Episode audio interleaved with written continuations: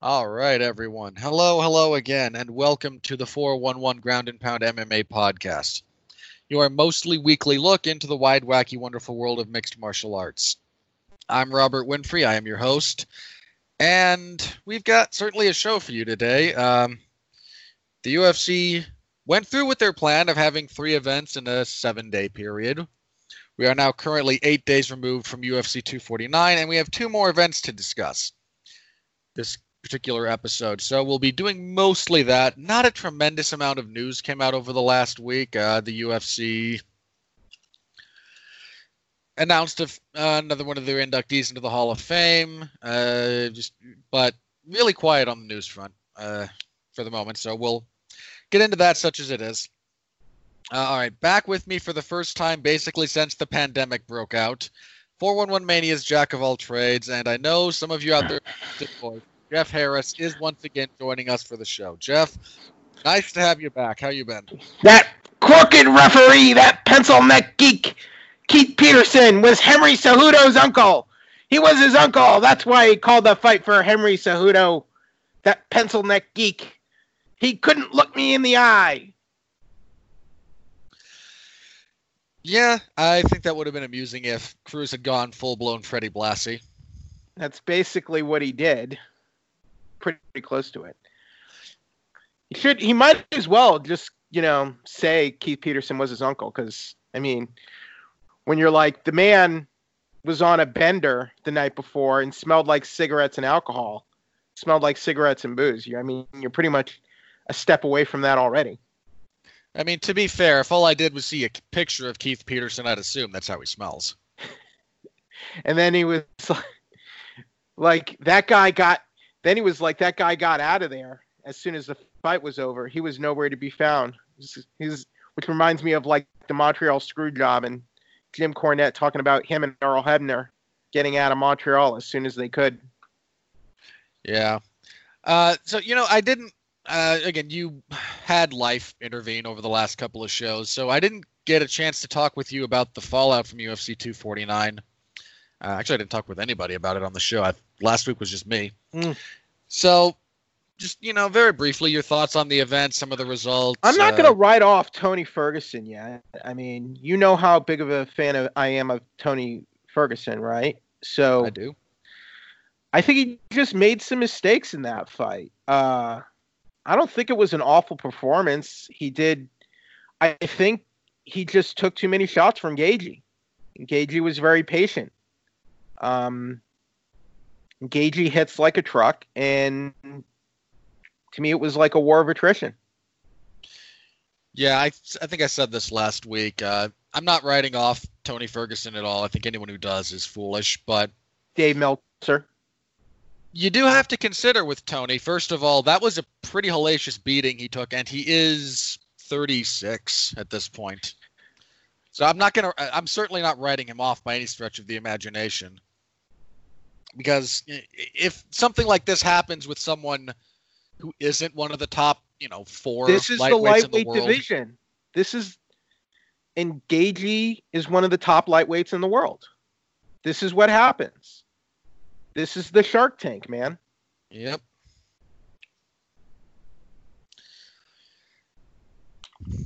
Yeah, I I completely agree. Again, I'm perfectly willing to say, you know, Tony, take some time off, get you know, heal up physically before you come back for a fight, and then let's see where we go from there. And look, second of all, I like Tony Ferguson, but he sounds like an utter idiot the way he handled that loss. Um, he was cracked in the head. He was taking unprotected shots. That, that was a good stoppage.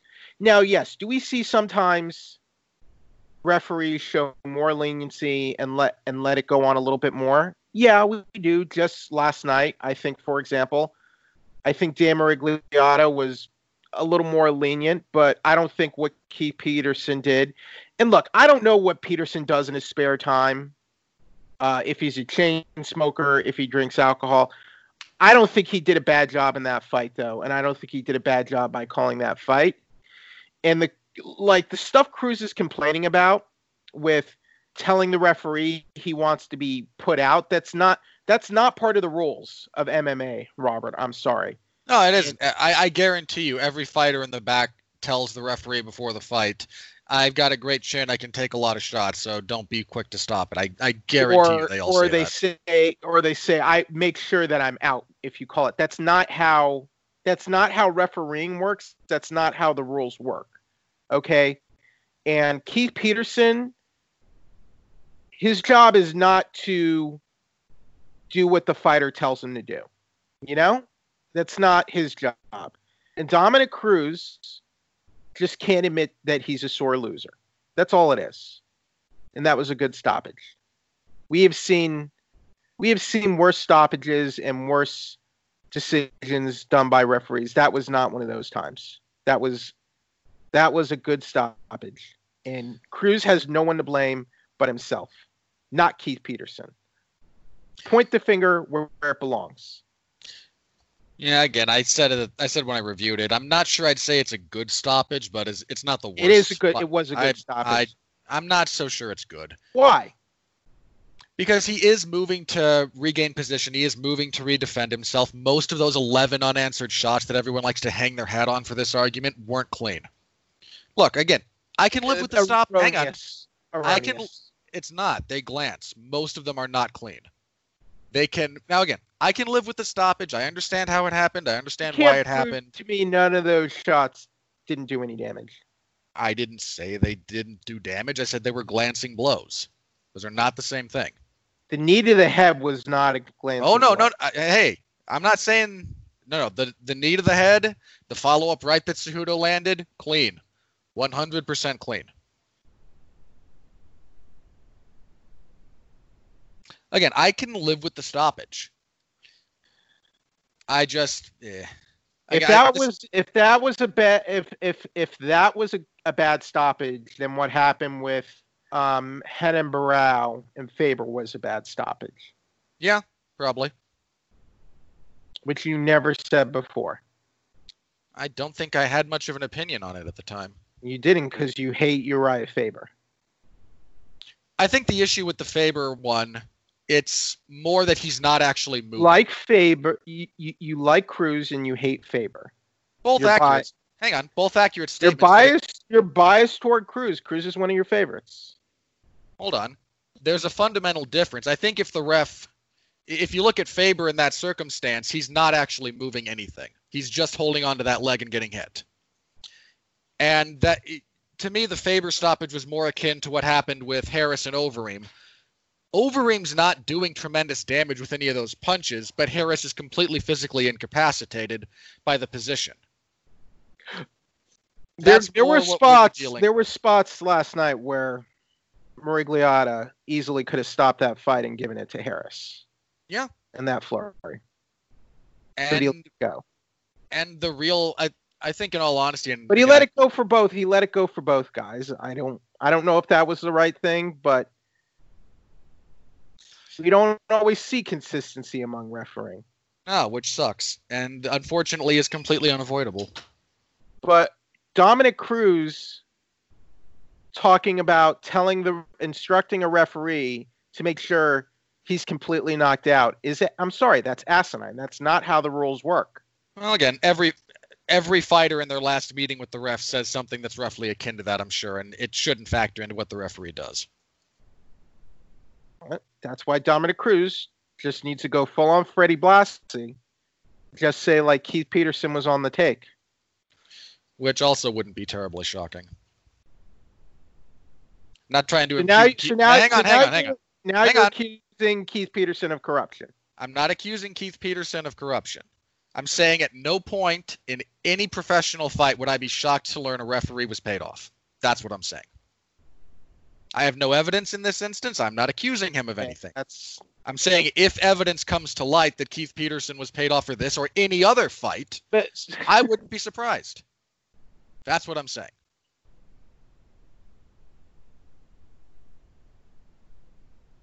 So basically, that's the so sum total of basically, you're agreeing you're you're agreeing with Cruz that he was getting out of town because he was because he because he was bribed. He was bribed to make sure Cejudo won. I did not say that at all. Okay. I said You I am so. not. Hang on. I said literally the words that came out of my mouth. I would not be surprised if that happened in this fight or any other fight. That's not about Keith Peterson. That's this fight, any fight, any ref, any organization Okay. ever. The notion that this sport is somehow not corrupt to the gills Okay. is uh, uh, believing that requires a pathological level of delusion about how the sport operates. Just admit that watching Cruz come back after over three years and getting cracked in the head by Captain Cringe, by Triple C, by the champ, champ, champ, really hurt your feelings. It didn't hurt my feelings.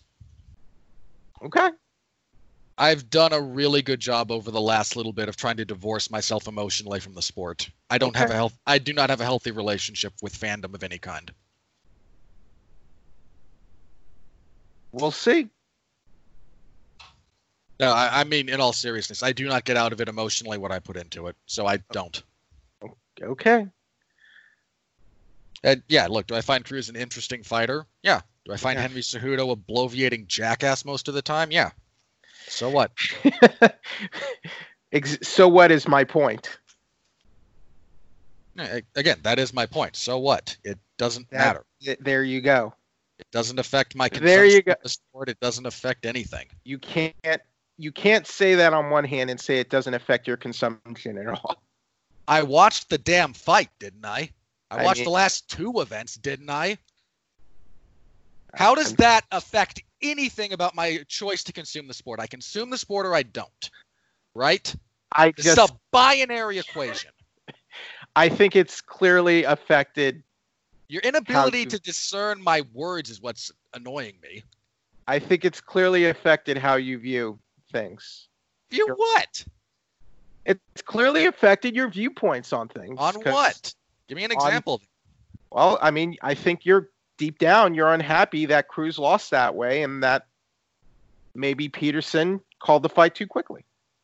No, it, again, it doesn't actually affect anything for me. Okay. All right, if that's what you if that's what you say, that's your opinion. Nothing, nothing about how I conduct myself changes. There is no functional difference. Okay. Sure. This is look. I've had this argument with people about Conor because there's a bunch of idiots out there who say the sport's better with Conor. Well, I don't think it is. Moreover, or the other one that got thrown around was if Conor's really gone, you'll miss him. No, I won't. My enjoyment of the sport, and my consumption of the sport have nothing to do with Conor. I watch just as the much media MMA. the media clearly misses Conor and Dana White misses Conor. Well, sure. They have a finan- they have a vested financial stake in it. Yes. I watched just as much MMA before Conor got to the UFC as I do that he's in when he's in the UFC, as I will when he's out of the UFC. He doesn't matter. Who the Well- champion is doesn't matter. If we're talking about me and my relationship to how much of the sport I consume. Okay. In fact, So- there is no now that I think about it, there is no actual outcome that matters. In, in relation to your consumption of the sport. At the moment. Okay, sure. I mean, look, somebody dies in the cage, maybe I'll have a giant crisis of conscience, but until then, Okay. Well, I, I hope that doesn't happen. well, Uh, look, someone dying in the UFC is a functional inevitability. I mean, You can never reduce the chance to zero. And each the probability of anything happening, as long as it is greater than zero, repeated with enough itera- over enough iterations, will eventually happen. right. Someone's Well- going to die in the UFC. It's a morbid subject, Robert. Eh, I'm a fairly morbid person. Yeah, no kidding. All right, anything else from 249? Um, I think Tony Ferguson can bounce back. I imagine don't- he will. May, you know, does he ever get back to that title level? Which let's let's be honest, the fact that he never got to fight for the actual title is an absolute joke. Complete travesty. 100%. Um, but even the fact that he's 36 isn't necessarily the death knell of his career. So I'm not going to write him off just yet. no, not death knell, suffered- but He's suffered defeats before and he's been able to bounce back. and he suffered one defeat in the UFC prior to this. yeah. So I mean, plus Gaethje is a tough opponent for anybody. So Hey, Gaethje might beat Khabib. I don't think that's what'll happen, but I he might. They, I wouldn't be shocked if he did. I'm not. I am not picking Gaethje against Khabib. Again, neither am I, but my my jaw's not going to drop if he beats him. Right. But that's all I have. Uh, you don't want to talk about Francis Ngannou making use of the Todd Duffy punches to win a fight. I mean, it was it it, it was entertaining for all the 20 seconds. I mean, it was it wasn't much of a fight though, you know. Um, Yeah, nothing uh, is nothing is that's that short. I don't know what's going on with the heavyweight situation. I am not in favor of stripping Stipe of the belt. Um, now people are talking about Jon Jones versus Ngannou. I doubt that happens. Um, but whatever. All right, so I would let's just say wait, Ngannou should wait, see what happens for now. assuming he's in a position to financially afford that. Yeah, I I completely agree with that. All right, let's move on to Wednesday then. For UFC on ESPN plus 29. Uh, let's see. Main event. Oh, God. Uh, Glover Teixeira defeats Anthony Smith via TKO punches, uh, 104 of the fifth round. Uh, odd fight. Well, I shouldn't say odd. Um, Smith came out first round, looked great. Uh, fought really long, kept catching Glover on the end of his punches, moved well, back to Shera up. Uh, really, really great five minutes out of Anthony Smith. Unfortunately, it looks like he fought at a pace he couldn't sustain. Um, I'm going to look this up because I'm curious about that event now. Um, in the first round of that fight, let's have a look here. Let's see if this website will load. And we're talking about Anthony Smith. Uh, yeah, he threw 82 strikes. He threw 92 in the second. Uh, I actually gave him the second round, which was somewhat con- which was much closer. Uh, uh, I know all the official judges gave that to Teixeira. Uh, yeah, he he kept a fairly high pace, you know, right about 100 punches around for a guy that size, and this goes for anyone at 205 or above. That's not really sustainable. And then in the third, Glover cracks him with an uppercut, drops him with a left hook, looks for the finish, can't quite find it. Uh, Smith survives. Go into the fourth, more of the same, pretty much the same uppercut combination. He baits Smith into covering up and ducking, uppercut through the guard, gets on top, uh, pounds on him. Smith actually loses some teeth at this. I think it's at this point. Uh, Poor guy. yeah. Uh, goes back to his corner, comes out for the fifth round. Teixeira takes him down very, very easily. Finally is able to. Finally, the ref stops it. Um, Had to tech- fight off a, a, a home invader last month and then gets his teeth knocked out this month by Teixeira. yeah. Um, I think the final injury tally for Smith after this fight was broken nose, broken orbital, uh, pretty bad cut under the right eye, and then n- lost one tooth, one of the front teeth, and then one of the back teeth. Ugh. Um, I hope the UFC pays for his dental.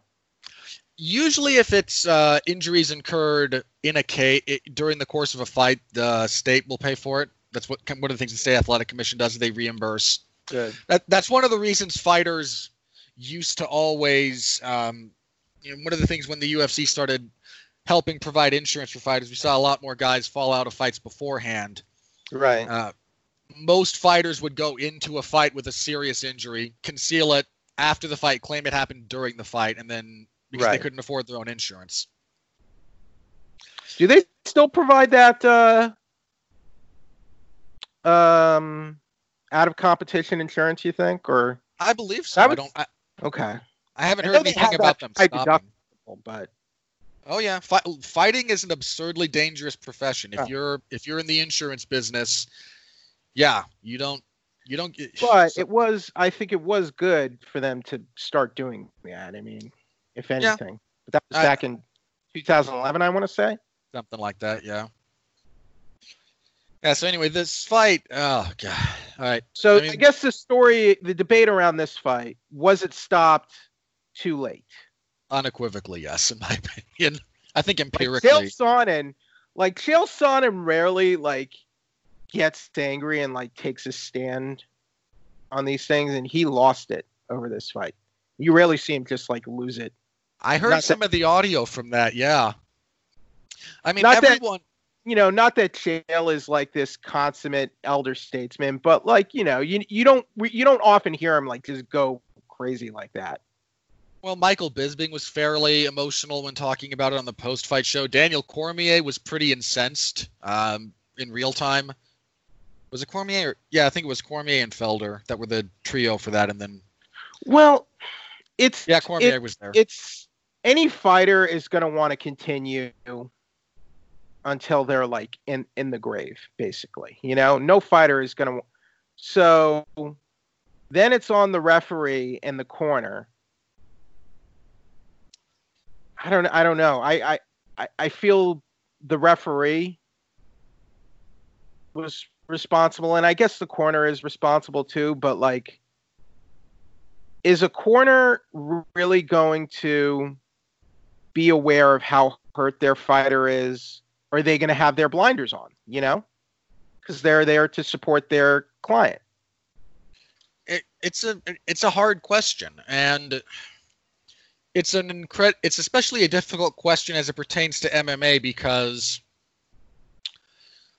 MMA still is steeped in a culture that thinks of that in a negative light. Right. Um, yeah, one of the things I Michael- remember I remember one fight with Overeem and I think it was Rogerio Nogueira and Pride where like like Rogerio like started just this one flurry up and his corner just threw in the towel quickly. Like they weren't going to let him get beat up anymore and I thought that was interesting. And this was ugh, this was like 14 years ago, I want to say, maybe 15. It was Rogerio Nogueira versus Overeem back in Pride.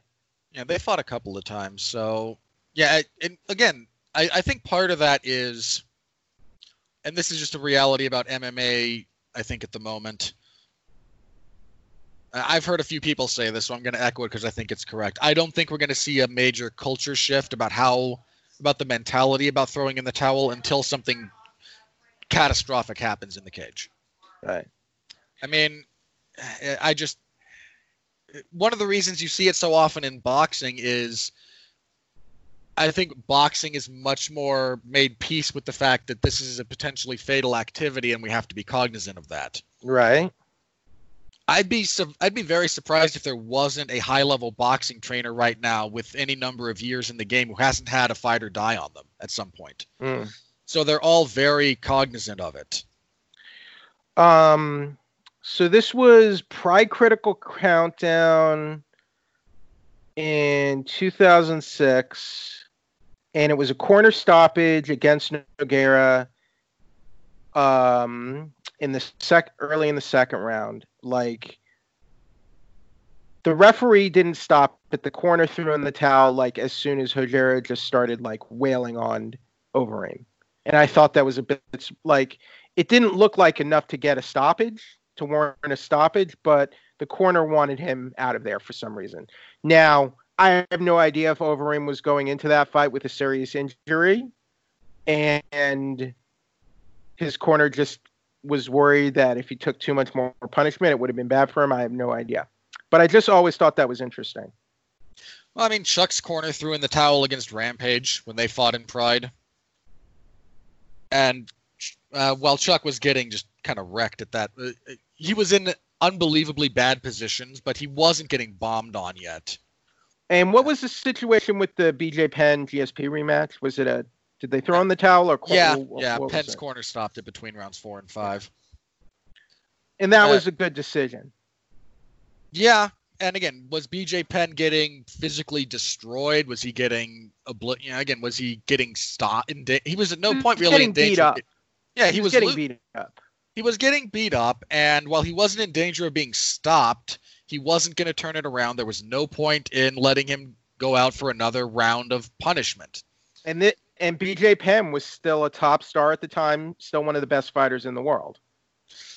Yeah, I Like after that fight, he he had a uh, like later that still- year. he, still had a couple of lightweight title defenses. Yeah, he had a stunning he had a stunning performance that year against Kenny Florian. Like amazing. Yeah, that was Florian, and then he I think he went Florian and then Diego Sanchez. Yep. Yep. before he ran into Frankie. Uh, it- it's it's just a thing that I don't think it. I don't think the culture of MMA, be that's at all levels, uh, is really gonna take a good hard look at this at how we approach this until something tragic happens. And I well, we that- see you see we talk about it a lot when when there is a fight that doesn't get stopped quickly enough. We talk about it and we get angry and then we just kind of move on. Um Well, case in point, since we're if we're looking at this one, uh, I think his, I think uh, Teixeira's head corner for this was Mark Montoya, who's a very good coach by and large. He's got several fighters in the UFC. mhm. He's if you've ever listened to some of the interviews he's done, he's a knowledgeable guy. He's operates a very successful camp and gym. This is about the third time or so he's sent a fighter out for a final round that was utterly unnecessary and ultimately detrimental to their physical well fighters believe fighters believe you know if i can if i can still answer if i can still answer the round i can still go out there and win. And maybe the corner is just stuck in that mindset too. I think I- there, I to be- imagine. I mean, there needs to be a separation. And i think i don't know but who does the referee have a responsibility here uh, who is more responsible uh, in this outcome. I think more responsible the referee. Okay. Um, Look, I mean, I have problems with the referees, you know, not not dealing. First of all, not dealing with timidity. Um, issuing warnings without multiple warnings without ever taking away points. If they're repeatedly if they're repeatedly getting warned, and then you should start taking points away. So an inconsistent application of the rules and be like, hey, you know, keep an eye on your keep an eye on your fighter. You know, I don't really think you should continue, but whatever. Yeah, yeah, I, and to Herzog's credit, and I've had issue with a couple of other of hers, not a lot, just a couple of other times Herzog has been the official. By and again, vast majority of the time, he's a very good referee. Uh, he came out after the fight and said, "You know, the ultimate responsibility is mine. I'm going to take this and learn from it going forward." Anthony Smith did what most fighters do and said, and you know, defended his corner and the referee and everything, and again, I don't think we're going to have a real come to Jesus moment about this until something, until somebody dies or is catastrophically injured. Um, you know, and somewhat lost in this discussion, and I think you know, moving on from this from the non-stoppage and how bad it was. Uh, you know, credit to Glover Teixeira, man. Dude's forty, and just isn't going away. You know, they've given him a bunch of the young up and comers in that division. Karl Roberson, Ion Cutelaba, Nikita Krylov, and Anthony Smith. And to be clear, I thought Krylov beat him. It was a split decision. But the others he's finished. He's on a four fight winning streak, and he's always been a pretty durable dude, but just sort of not able to.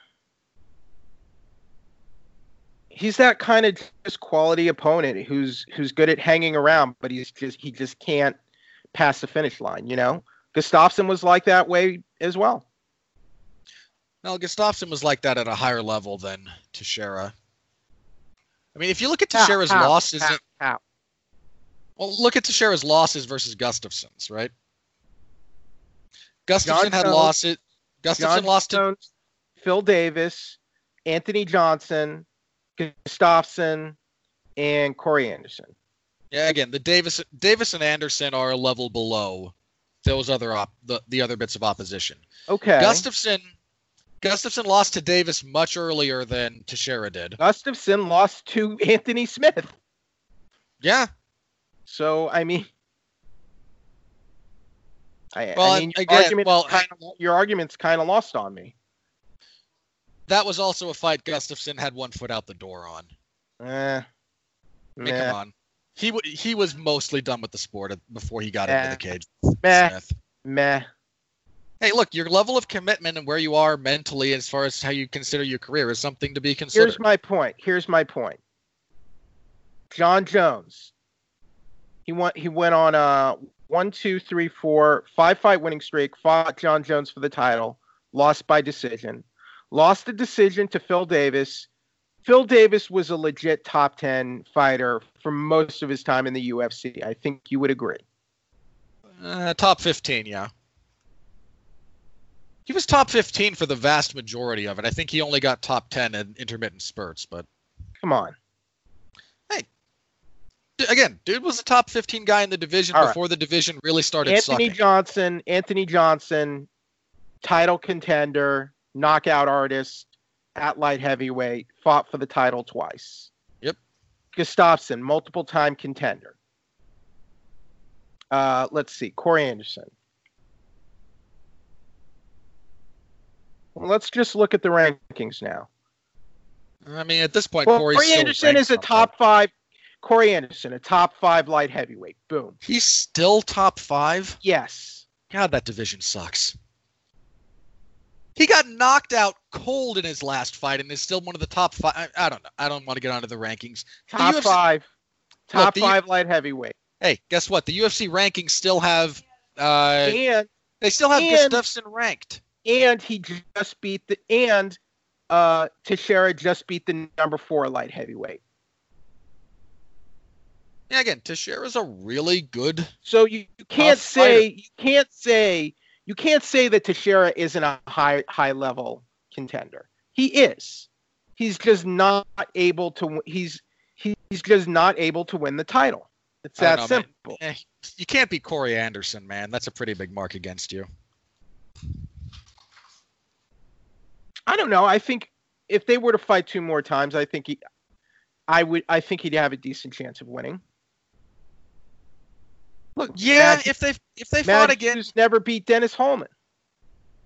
true. It's sometimes it's just matchups. And wh- I think one of them took that fight on short. They uh, well, technically they both took that Look, fight on short notice. Considering considering he's 31 and 7 and so one, two, three, four, five only five losses in the octagon and those are the guys he's lost to. That's a pretty good re- to me that's an that's an exceptional resume. Yeah. Was fought as many times as he had to be still fighting at 40 and still be competitive and have a winning streak in the UFC and to beat a for and to beat a guy who's a lot younger than him who recently fought for the title a lot bigger uh, than him too. you know, that's pretty. You're a pretty. You're pretty damn good. You're better than pretty good. You're pretty damn good Yeah. to still be hanging in the UFC. So A lot of people, for some reason, you know, there's a. I don't know why people don't talk about it more, but Glover's uh he's a country guy. You know, uh, it, I mean, you and I both live in the United States. We've heard for a lot of time about you know farm strength. yeah, Glover grew up in Brazilian farm country. Like that guy's Yep. got country hoss strength that built into him. You know, He's he's, he's a thick, strong dude. He's got He's- good genes for sure. just an old war horse that will not go away. and you know, credit to him for that. That's not an easy thing to do. I Uh, think I, I don't know. Maybe I think part of what probably helped him is because he did he he he was experienced, but when he came into the UFC, he was already sort of more at a more advanced age. yeah, he got into the UFC fairly late. But I guess the benefit was though, you know, in his twenties, you know, he wasn't fighting. You know, he was fi- he was fighting lesser opponents as as he was making his way up. You know, he wasn't going to battle with, um, you know, the killers. Is what I'm what I'm trying to not so eloquently say. Yeah, the bulk of his early career he spent outside the U, not only outside the UFC but outside the major promotions. So I don't know uh, who's next. Glover called somebody out after this, and I can't remember who. But it was one that made sense. He didn't say I want to fight for the belt next. He um Ah, that's gonna bug me now until I remember or look it up. I think he called somebody out. I might be misremembering.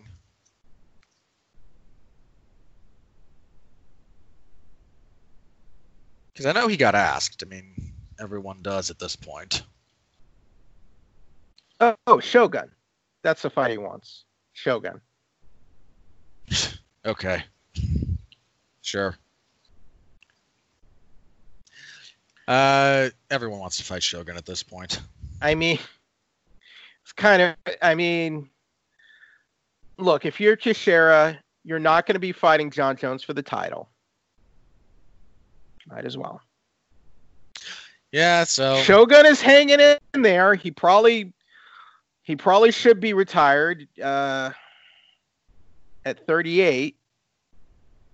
But whatever. They're, try- they're gonna... trying to. They're still trying to make that third fight with him and Little Nog for some reason. Is Little is Little Nog still fighting? Is Rogerio yep. still fighting? Ugh. They were supposed. They were supposed to have. Uh, this would be their third fight at UFC 250, back when you know back before the pandemic screwed everything up. About the scheduling, yeah, that was going to be. Maybe he can fight Rogerio. Maybe maybe uh maybe Glover can fight Rogerio.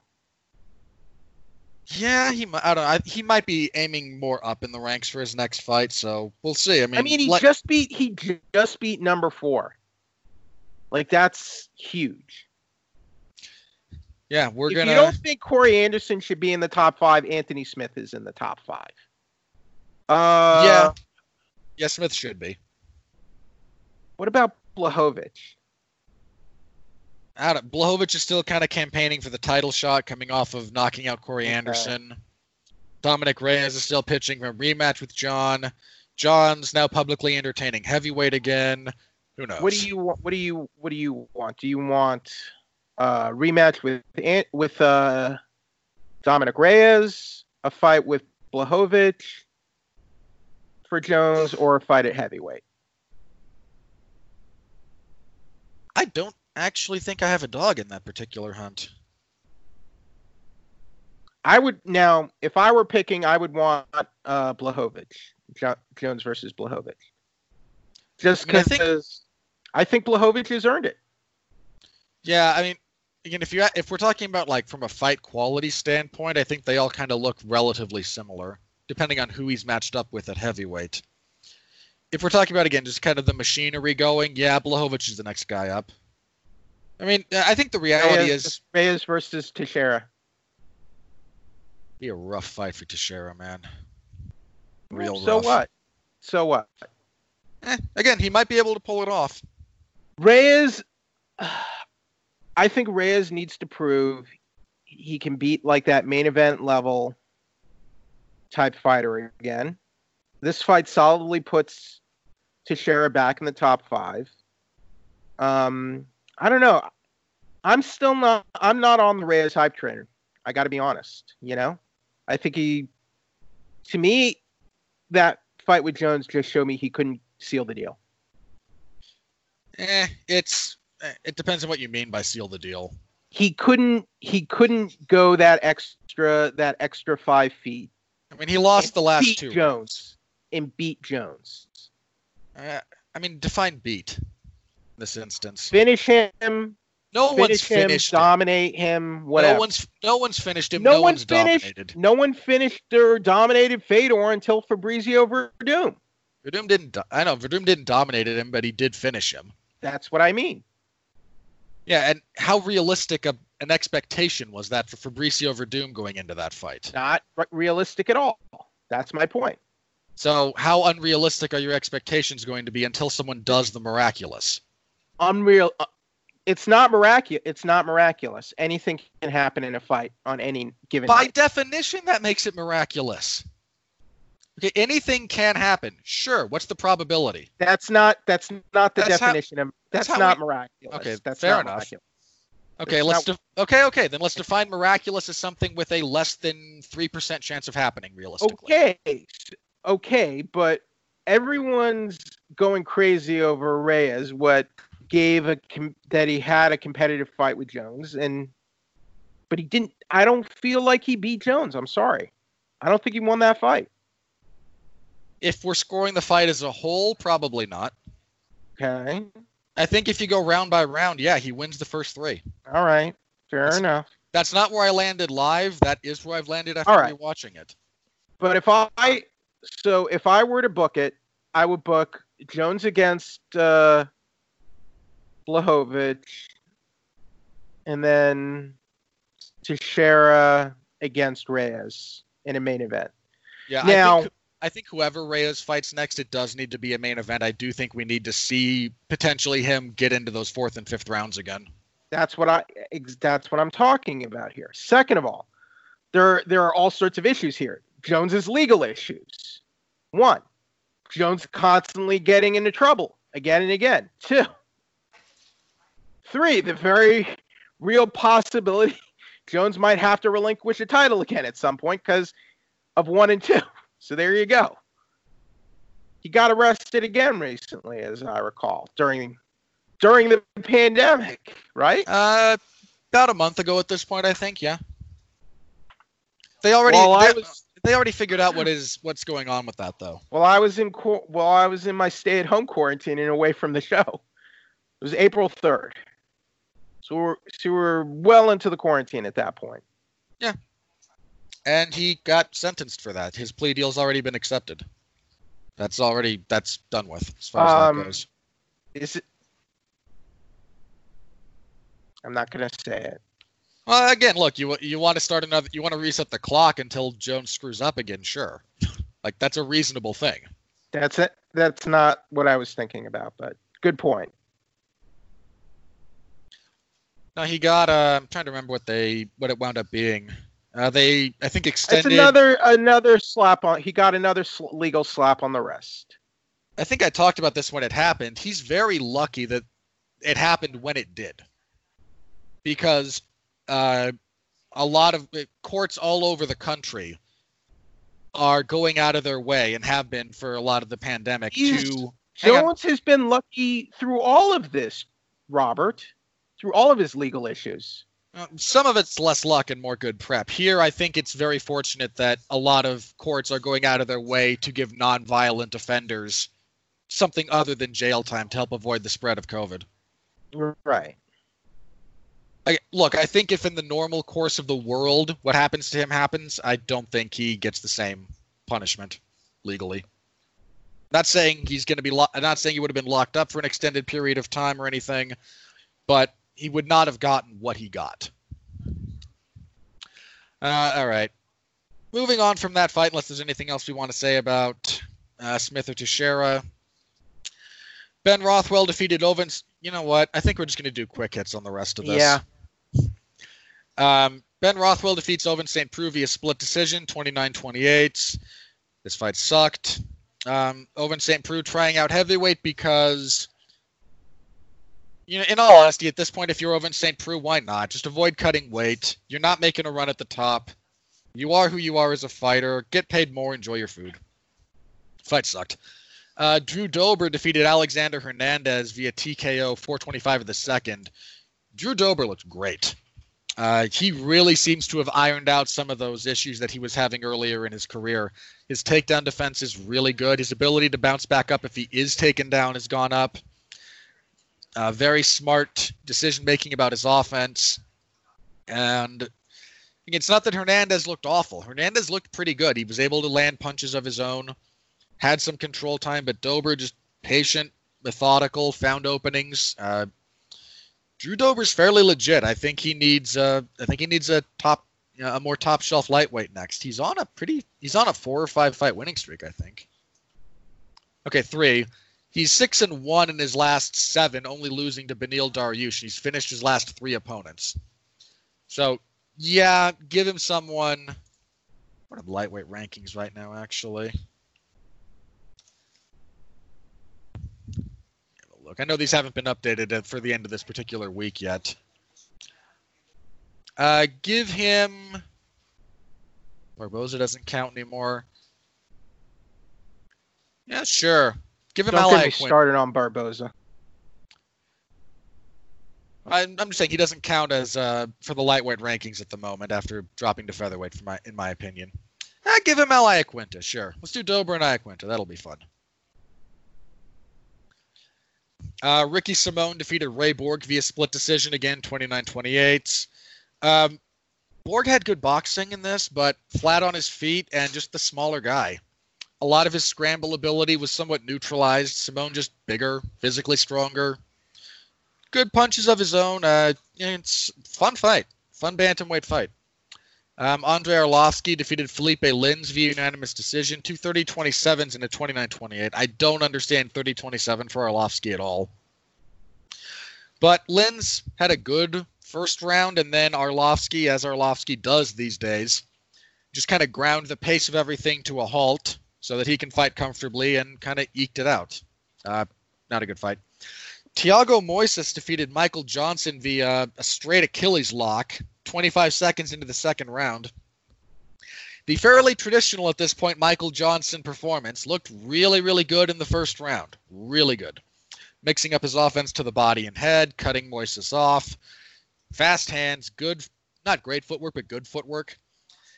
And then fall apart in the second when Moises charges, grabs a single, pulls down for like X guard, wraps up a straight foot lock, turns the angle, forces the tap. Keith Peterson, the referee, missed the first tap. Uh, so Johnson had to tap again, and his knee was put under more strain. It was announced as a heel hook, I think, live, not a heel hook. The heel was not actually hooked. This was a straight foot or Achilles lock. Uh, you see that a lot in Sambo. It's just it's harder to get in MMA. It's hard to get when you're not wearing wrestling shoes, in all honesty. But credit to Moises for pulling it off. Uh, good win for him. On the prelim, Sijara Eubanks defeated Sarah Moras via unanimous decision, 30-27 twice and 130-26. Utterly uninteresting fight. Omar Morales defeated Gabriel Benitez via unanimous decision, uh, 30-27 and then two 29-28s. Really good fight, actually. Uh, these two kind of banged it out. Both men landed. Both men had good showings. Uh, fun fight. At featherweight, up from his normal division, Brian Kelleher knocked out Hunter Azure at 34, excuse me, three minutes 40 seconds of the second round.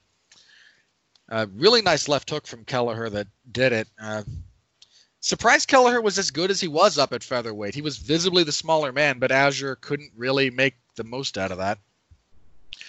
And kicking everything off, uh, Chase Sherman defeated Isaac Villanueva via TKO, 49 seconds of the second round. Sherman just the better heavyweight by and large. Uh, good use of elbows, good use of knees, fought longer. Uh, not great. If it had gone any longer, it would have been really bad. But you know, credit to Sherman for getting a much needed win in his UFC return, and for giving one of the most uh, both hilarious and accurate descriptions. Like uh, he was asked how it feels to be back in the UFC after being out, and his response was, "You ever order a ten piece of wings and they bring you an 11th? Uh, so I I do actually know the feeling he's talking about. So good on you, Chase. Uh, all right, Jeff. Again, a lot of filler on this card. Some decent fights. What did you, what stuck out to you? Why is Arlovsky still fighting? Because they're paying him three hundred and fifty thousand dollars flat fee. Are they really paying him that much? Dude, Overeem makes half a million. But Arlovsky, Yeah, I, I, think know he- Ar- uh, he is a former UFC heavyweight champion, but I mean, they even let him they they let him go from the UFC back in the day. That was over ten years ago. No, he makes. I think he's. I think he's on a flat fee because I know he banked 350 for this. So unless he's 175 and 175, which is still, by the way, underpaying him. If we're gonna, if we want to get technical about how much Yeah. money these guys make. But yeah, look, look, he's still fighting because he has some name value. He's still fighting because they're paying him a lot of money. He went on a five fight losing streak. He did. They kept him on the roster. Surprised And the heck out of me. And then he fought Junior Albini, and it was one of the worst fights. That, and he got a win, and it was one of the worst fights I had ever seen. Andre hasn't had a good fight in years. And I know he beat Ben Rothwell, who fought uh, last week, and he won, but on the same card. But is that really even a, an, an accomplishment? Accomplishment at this point? Eh, No offense, Ben Rothwell. I mean, it's not nothing, but it's not anything to hang your hat on. Let's see, where is he? I don't think If he's, he's in the if, if he's I- in the rankings, I'm gonna freak out. I don't think he is. No, he's, He's, not even ranked at heavyweight. Look, for some reason they decided to rank Werdum at number 15 despite him coming back and losing. Well, he was a former heavyweight champion. Arguably, Werdum was still ranked when he left, right? Or- Uh, Or what was it? When he had Probably. the, uh, the steroid layoff. The, he had the yeah, he had the USADA suspension. Just- It's it's heavyweight, man. I don't know what to tell you. Neither does my dog, apparently. All right, I think we can move on. Alrighty, that will bring us to yesterday. What was tactic for us yesterday's card. UFC on ESPN eight, uh, also known as "Hey, let's see how many times we can talk about Walt Harris's murdered daughter in six hours." Ugh. I, I, I got to talk about this off the top because I understand that you have to give context. I understand Walt Harris was participating. I understand that taken in isolation, the if all you saw was that little video piece they put together once, it's done well in an isolated sense. I don't need to see it, you know, four times over the course of a six-hour broadcast, and I really don't need commentary talking about it at between every fight. It, it was weird. This got into Does the it does it make me a bad person for pointing this out? what? I was weirded out by it last night, uh, and it bothered me. in what sense?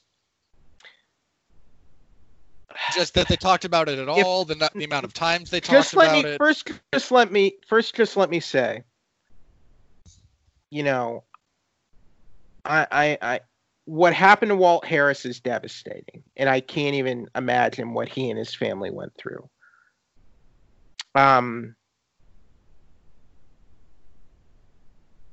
the way it was came across on tv it was it was i don't know it, it was i it almost felt like it was became trivial by just Repetition. Not just repetition by just like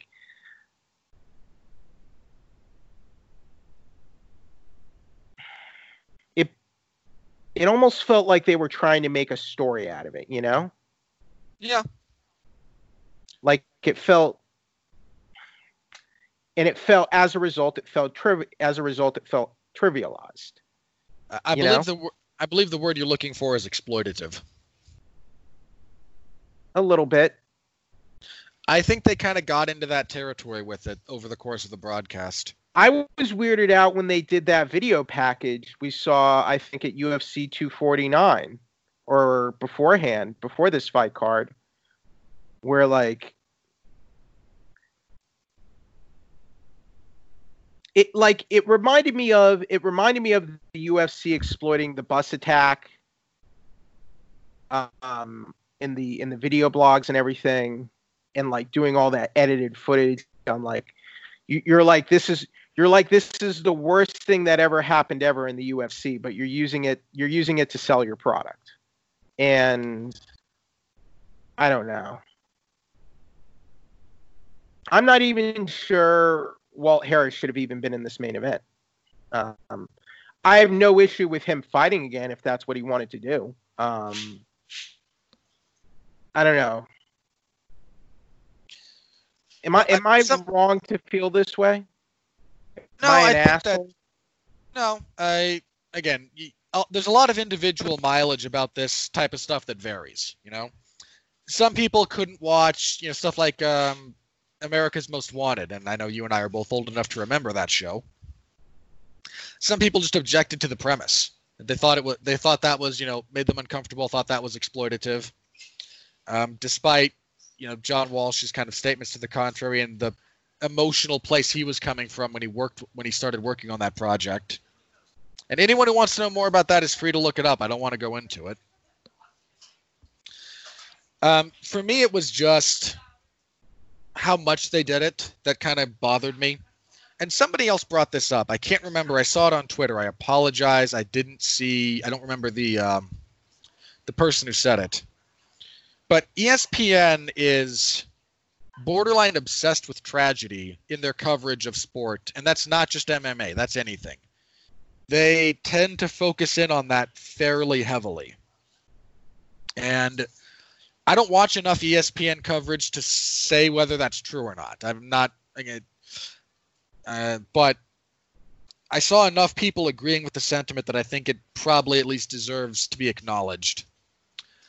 Um, yeah, again, for me, the way they the way they handled the totality of this over the entire broadcast and all the lead up to this event, I thought they crossed the line of good taste. And I'm just going to say that. Okay, I As for the- think what my issue is they built. I felt like they built the whole ara- event around it, and it felt. It, it felt it, it felt it felt iffy to build the whole event around that. Yeah. It did feel ex- it, yeah, exploitive is probably a good word to say it. Like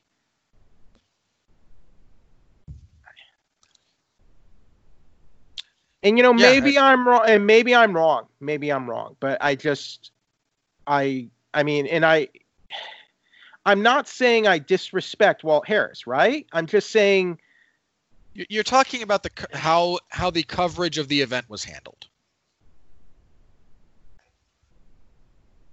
Well, I mean, you, you build the whole event that way.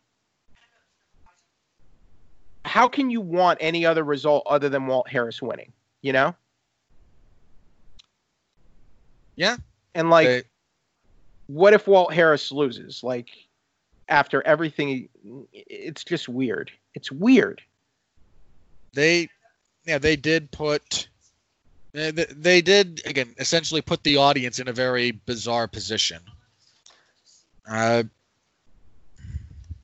and then that again it kind of wound up biting them because if we're talking about the fight itself Alistair Overeem defeats Walt Harris three minutes of the second round via TKO um you know Harris had a good two and a half minutes give or take.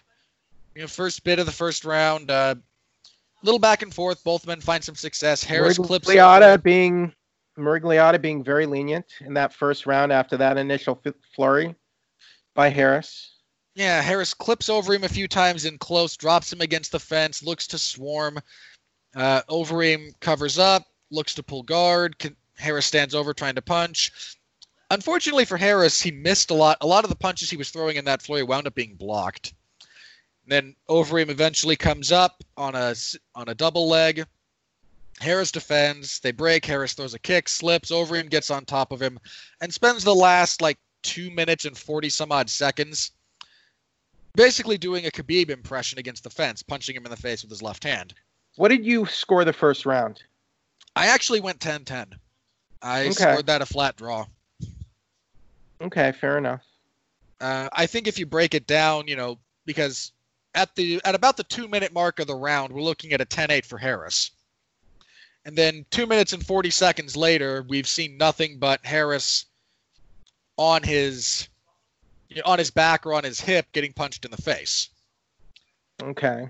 So it, I just, I think Alright. if you're going to give the round to someone, you ha- might have to lean Harris because he came closer to a finish. But for me, it, it just kind of balanced out to a 10 10. Um, second round, Harris is kind of gassed. And between the flurry he went after and then carrying Overeem's weight, uh, he just wasn't quite the same. Overeem head kicks him, gets on top, gets full back mount, flattens him out. Doesn't really unload. Uh, again, he's not dealing tremendous damage with each of these strikes, but the way he's got people, uh, again, if you look at guys with really good back mount, you're not flat on the ground. You're actually bowed up. Their downward pressure with the hips and legs actually creates a kind of like a dish. You know, so you're actually bowed up at the feet and at the head, and it's a nightmare to get out of. And Harris couldn't get out, and he wasn't getting bombed on, but he was uh, he was essentially checkmated positionally, and then the re- and after it was clear he couldn't improve his position, the ref waved it off. Um, I think I saw from uh, someone on Twitter say that this is the most Alistair. I think this was. Um, I think it was the Naked Gambler. I don't know if anyone else follows him. I don't follow him, but I, he, he does appear in my feed from time to time. It's one of the most Alistair Overeem things ever that the one time he refuses to be knocked out is the one time everyone is rooting against him. Um, I don't know what you go with Overeem from here. I, um, I forget who he called out. Or if he called anyone out. He just wants another top heavyweight and to potentially make another run at the belt. Top of heavyweight again. We talked about a little bit about that already. It's kind of a log jam. But uh, you know, in all fairness, if we're talking just about quality of win, it's a solid enough win for Overeem. I mean, he's now three and three in his last six. You can fight uh, Rozenstruik again. Yeah. Yeah, they could do that rematch, I guess. Oleinik. So has he fought Oleinik or Volkov? Um, he, yes, he beat yes. Oleinik. Beat Oleinik. I don't think he's fought Volkov. Volkov is an option. Uh, as far as Oleinik goes, there's some uh, some people have been doing some math about something because Oleinik wants to fight again, and there's some talk about he's been offered a fight. Derrick for, Lewis. Yeah, because they're not. They haven't said. I don't think they've name dropped Derrick Lewis, but they said top heavy, like top five, and then somebody did the elimination math on all the others who aren't available. Mm. So Oleinik and Lewis is kind of something that we're thinking is on the horizon. And I'm not trying to bash Walt Harris, Robert, but his grappling is terrible. His cardio isn't good. I mean, anybody that his big, takedown, his takedown. He's ne- but he's never had good takedown defense. Come on, ever. Uh, hang on. Let me go back to some of his fights. Lost to Jared Rosholt. Got knocked out by Nikita Krylov at heavyweight. Soa Palele. Shamil Abdurakhimov. Beat him mostly with grappling. Yeah. Yeah, it's been it's been kind of a kind of a hole in his he's game. A, he's a 13 and 8 fighter. Like that's not a very good record in my mind. Oh, come on. They're gonna they're letting a guy into the Hall of Fame who has a terrible record. It's only it's it only carries so much weight. Yeah, but he's he's also fought in the UFC since 2013. Most of his losses are inside the UFC. He only has one loss outside of it, actually. Yeah. Um, I'm just saying that's not a very good record. No, and again, he seemed to be turning it around recently. He had kind of that good string of finishes, but I think I think just part of the reality is when you're dealing with people this big, there's always a handful of restrictions that you're going to run up against that are just sort of inevitabilities. Uh, one is cardio. You know, Walt Harris is a big guy. Anybody that's, mm-hmm. you know, mm-hmm. 250, 260, your cardio is going to suck you're just moving so much mass around. There's always going to be that giant limiter on it. Your bottom game is probably not going to be great, not just because of some of the physical realities of moving on bottom, but also because of the weight factor of the people who's on, who are on top of you. He's not. He's not good with grappling, takedowns, anything. He he can hit hard, and that's he's a good puncher. He can hit hard, and he's fairly athletic for a big guy. Sure. But yeah, he's not been able to really consistently translate that into uh, the grappling realm. and that's a significant part of the sport. You've got to be able to Is deal it with it. a, is it a victory that he just got into the cage last night? One hundred percent. Okay.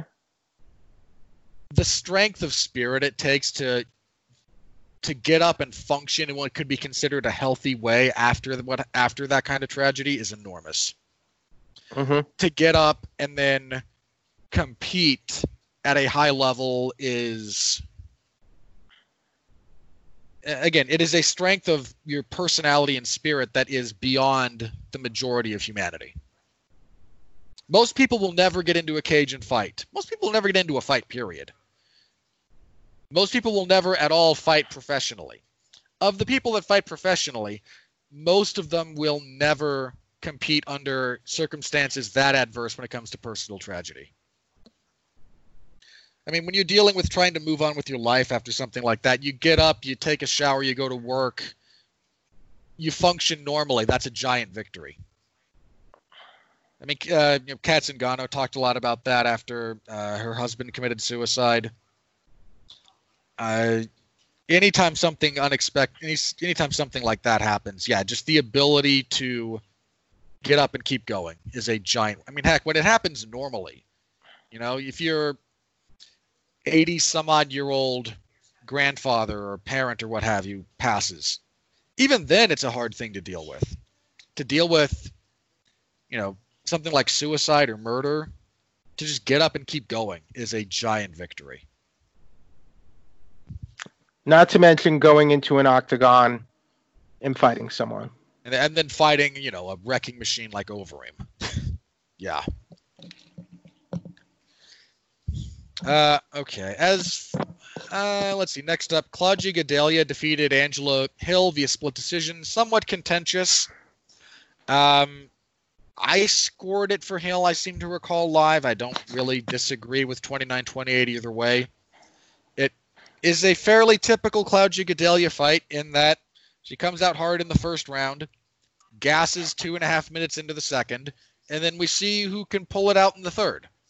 And Angela Hill's gas tank and technique were not equal to the task of fighting Gadelha in the third round. I don't. I've mentioned this before, and I don't know that I. I don't make a giant point of it, but Angela Hill's gas tank is. Uh, look, Gadelha's is a fairly known quantity at this point, right? We all know what her about her cardio issues. Hills don't get talked about a lot, but her third rounds are typically not great unless she's been dominating a fight. If she's the one dictating the pace through the entire fight, she's okay. If she's on the back foot at all, that third round for her is rough. And when you arguably get outworked in the third round by Gadelha, that's a pretty big indicator of some of an issue you've got to work on. Um, yeah, not a bad fight, but I don't see either of these women making tremendous headway in terms of upward mobility. But I could be wrong about that.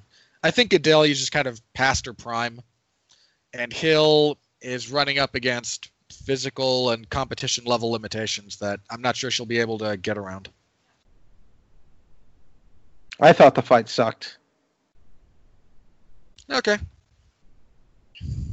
And this is this is just kind of the story of Hill's career. She she'll win a few and then she'll run into a higher level opponent. Can't really can't really break through the wall. I mean, at this point, she's basically, you know, the strawweight version of Cowboy. Fights all the time. Fights in a fights in a uh, again, maybe not to the same level. She does not fight she does not fight or have the victories at a high level that Cowboy has. No, she doesn't. But we're dealing about a thinner division over a shorter time period. Okay. And And I don't well, again, look. I don't agree with the Okay, comparison. hang on. Here's what Cerrone does. Right? He fights five times a year, five times every 12 months, give or take. Wins more than he loses, but loses the big ones. And fights in a style that is largely engaging. Angela Hill fights. This was her fifth fight in 12 months. I don't think her style is that engaging. Eh. I don't know. I I don't really have a problem with it. Again, I have an issue with her cardio tank, but if we're talking about just is her style more watchable than the average fighter, yeah. But again, she fights in a fairly fan-friendly style. She fights all the time. She beats a lower level of opposition and then inevitably runs into a wall at the top. That's the story of Cerrone at this point. It's the story of a lot of people.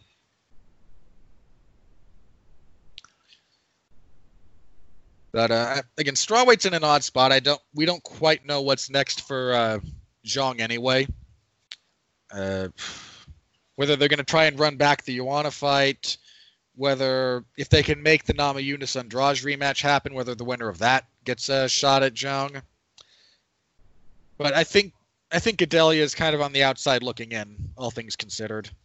After the fight, she called out Carla Esparza, which was an odd choice because she already beat Esparza. Well, she's not getting a title shot. Yeah, yeah. So I don't know. Maybe you know, get another win, pad the resume a little bit. Maybe try to make it more emphatic. Maybe she feels that this time around she can have a real kind of standout performance against Esparza. I don't know. Esparza just beat Karate Hottie, so there you go. Boy, boy that fight sucked too. you know, women's strawweight is the deepest division that women have. I think it's the kind of the sweet spot for athletic women as far as the as far as MMA goes. But man, they have had some awkward matchups recently. Uh, all right, featherweight fight between Dan Ige and Edson Barboza. Dan Ige wins via split decision. Live, I scored this for Ige. Rewatching it, I scored it for Barboza. I don't think I really appreciated how badly the left knee to the body hurt Ige towards the end of the second. But this was a, I, I found this to be a very engaging fight. Uh, Ige has good movement, pretty sharp punches. Barboza moved around, leg kicks, you know, knees, the pretty typical Barboza game. Um, Barboza doesn't quite seem to have the same pop at featherweight that he did at lightweight.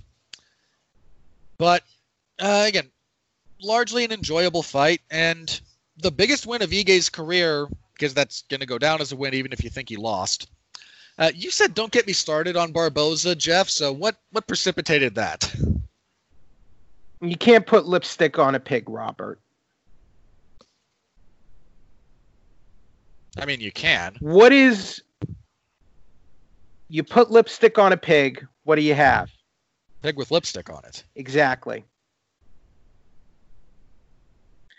What I mean by that what did moving down to featherweight give Barboza for this fight?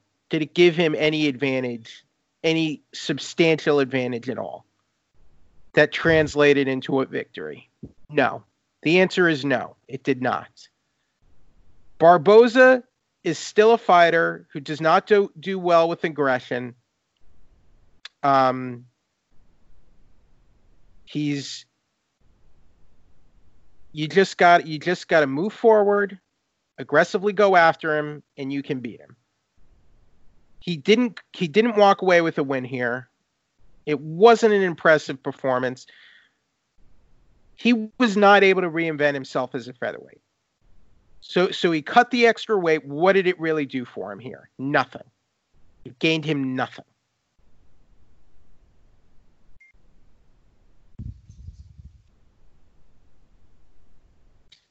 Uh, eh, I mean, yeah, he did officially lose the fight. That sucks for him, though. That is two split decisions in a row. I thought he won. But yeah, I don't know what he does from here. I don't know if he sticks around at featherweight or not. I mean, he made the weight, and yeah, he made the weight. Did not. What see- is what? Why do you move down and weight at this point in your career, after having this many fights in the UFC? What are you trying to accomplish? You're trying to reinvent yourself. You're trying you're trying to become a contender. Maybe he wasn't able to do he wasn't able to do that last night. That you know? Maybe he just likes um, he might like how he feels at featherweight. I don't know. Do you think he did based on his performance? I have no idea. Jose Aldo still swears up and down he feels better at bantamweight than he did at featherweight. Do you believe that? I don't know. I mean, he fought better in that fight with Moraes than he had in his last couple of in a couple of featherweight fights. So I don't know. He might like it. He might prefer the level of competition, even if he doesn't have a better chance of winning. He might be at lesser risk of giant physical damage. He's also fought basically everyone at lightweight already. How many fresh matchups exist for that guy? So I don't know. I don't know what precipitated it. I don't I think even if he kind of figures out the formula at featherweight for optimal performance, he's featherweight's a fairly deep division. It's not like he's gonna just buzzsaw through a bunch of nobodies. I wasn't impressed with Barboza at all last night. I mean, Barboza, if we're talking about his fights, when was the last impressive one? Let's see. I mean, win, lose, or draw. Getting knocked out by KG, KG in two minutes, I guess. Um, Dan Hooker. Okay, he looked pretty good in the Hooker fight. Yeah, But Dan that's Hooker. what. So one fight in his last six. yeah. End of the road is coming for Barboza sooner rather than later. Because let's see. He's 34 now. He's not a young man anymore. And this has just kind of been the story of his career. Now he's on a three fight losing streak. Yeah, again, it. I thought he beat Felder in their rematch. I thought Felder probably more likely won the first fight. Um, haven't seen the first fight in, lo- in too long a period of time. So again, I don't know what I don't know if he sticks around at featherweight. I don't know if he moves back up to lightweight. Uh, again, a big name on Ige's resume, if nothing else, and he wants someone else. He was number 15, I think, coming into this. Confirm that real quick. Yeah. Um, you know, I think he should fight. He he called out. He said, "I'll, I'll fight Zabit. I'll fight Yair. I'll fight Kattar or Stephens or whatnot." Um, any, I mean, any of those would be fine fights. Um, that or maybe Shane Burgos. I think he and Shane Burgos would have a heck of a fight. But yeah, I think I think he's due. Uh, know, more notable. He's due a ranked opponent because this was, I think, four in a row for him. Excuse me, six. Uh, this was his sixth win in a row. His only loss in the UFC was in his debut. Jeez. So yeah, give that guy some ranked opposition next, please. All right, at middleweight, Krzysztof Jotko defeated Eryk Anders via unanimous decision, 30-27 to 29-28. You can all say it with me. This fight sucked. Uh, Jeff, Jotko, Anders, anything? Why is Anders still in the UFC? That's a very fair question. I don't really have an answer. The fight sucked. Yep. Uh, and kicking off the main card, Song Yadong defeated Marlon Vera via unanimous decision. The unanimous nature of this surprised me. I think I scored it for Vera live. Um, I gave Vera the first, Song the second, and I think I gave Vera the third. Uh, a lot of other people seem to be more on the Vera won the second, should have won, you know, 29-28. Um, I thought Song had the second round, so I might be very wrong about the third. In all honesty, I mean, Song closed stronger, but it took him, you know, about three minutes to get going in the third. Um, good fight. Uh, Vera normally fights at bantamweight, so I don't think this will hurt his stock too much. This was up at featherweight, and uh, yeah, Song is uh, hasn't lost in the UFC yet, and the only I mean his hype died because he went to a draw in his fight prior to this one, and everyone just kind of jumped off the train, so to speak. Um, he's he's still really good. Uh, I think it's another he's another guy who should probably be looking at some ranked opposition next. Um, I don't know who exactly, but someone like a Sodiq Yusuff, Arnold Allen, maybe somewhere in that range. But it, it was a, this was a pretty good fight. This fight, this card, uh, again, had a lot of good fights on it. So, all right, Jeff, how'd you feel about this one? Who'd you score it for? see.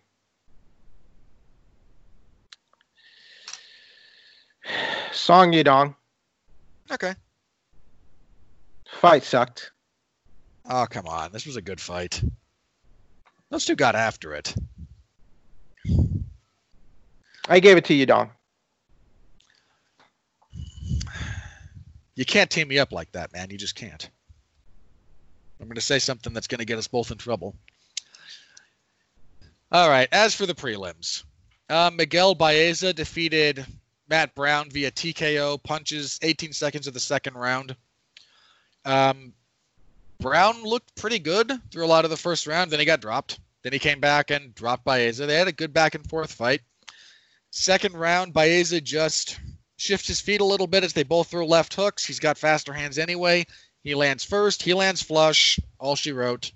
Uh, fun little brawl. Kevin Holland defeated Anthony Hernandez via TKO 39 seconds of the first round.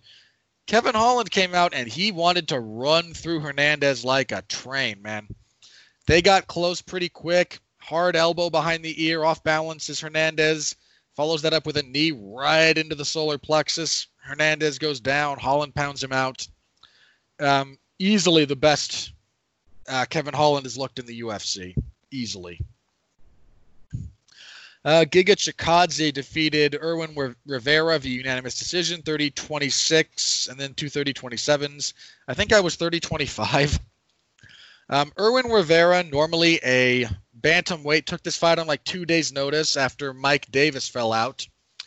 Apparently, Chikadze and Davis have been. The UFC has tried to make that pairing for all of Giga Chikadze's UFC appearances, and it keeps falling apart due to Davis, so maybe stop.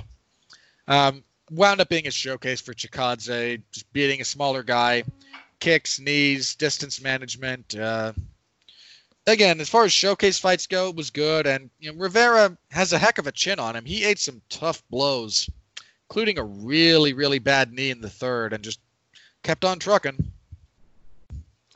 Uh, Nate Landwehr defeated Darren Elkins via unanimous decision. Uh, bloody, weird, sloppy brawl. Um, you know, I I scored it for Landwehr. Man, Elkins' face got.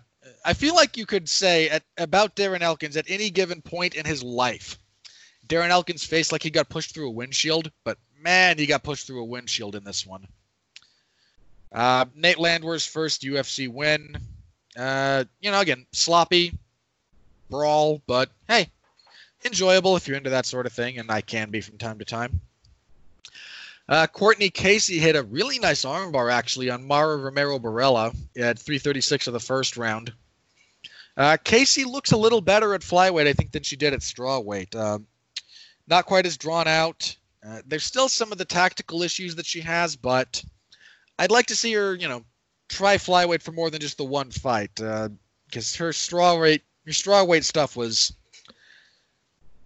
not really going anywhere.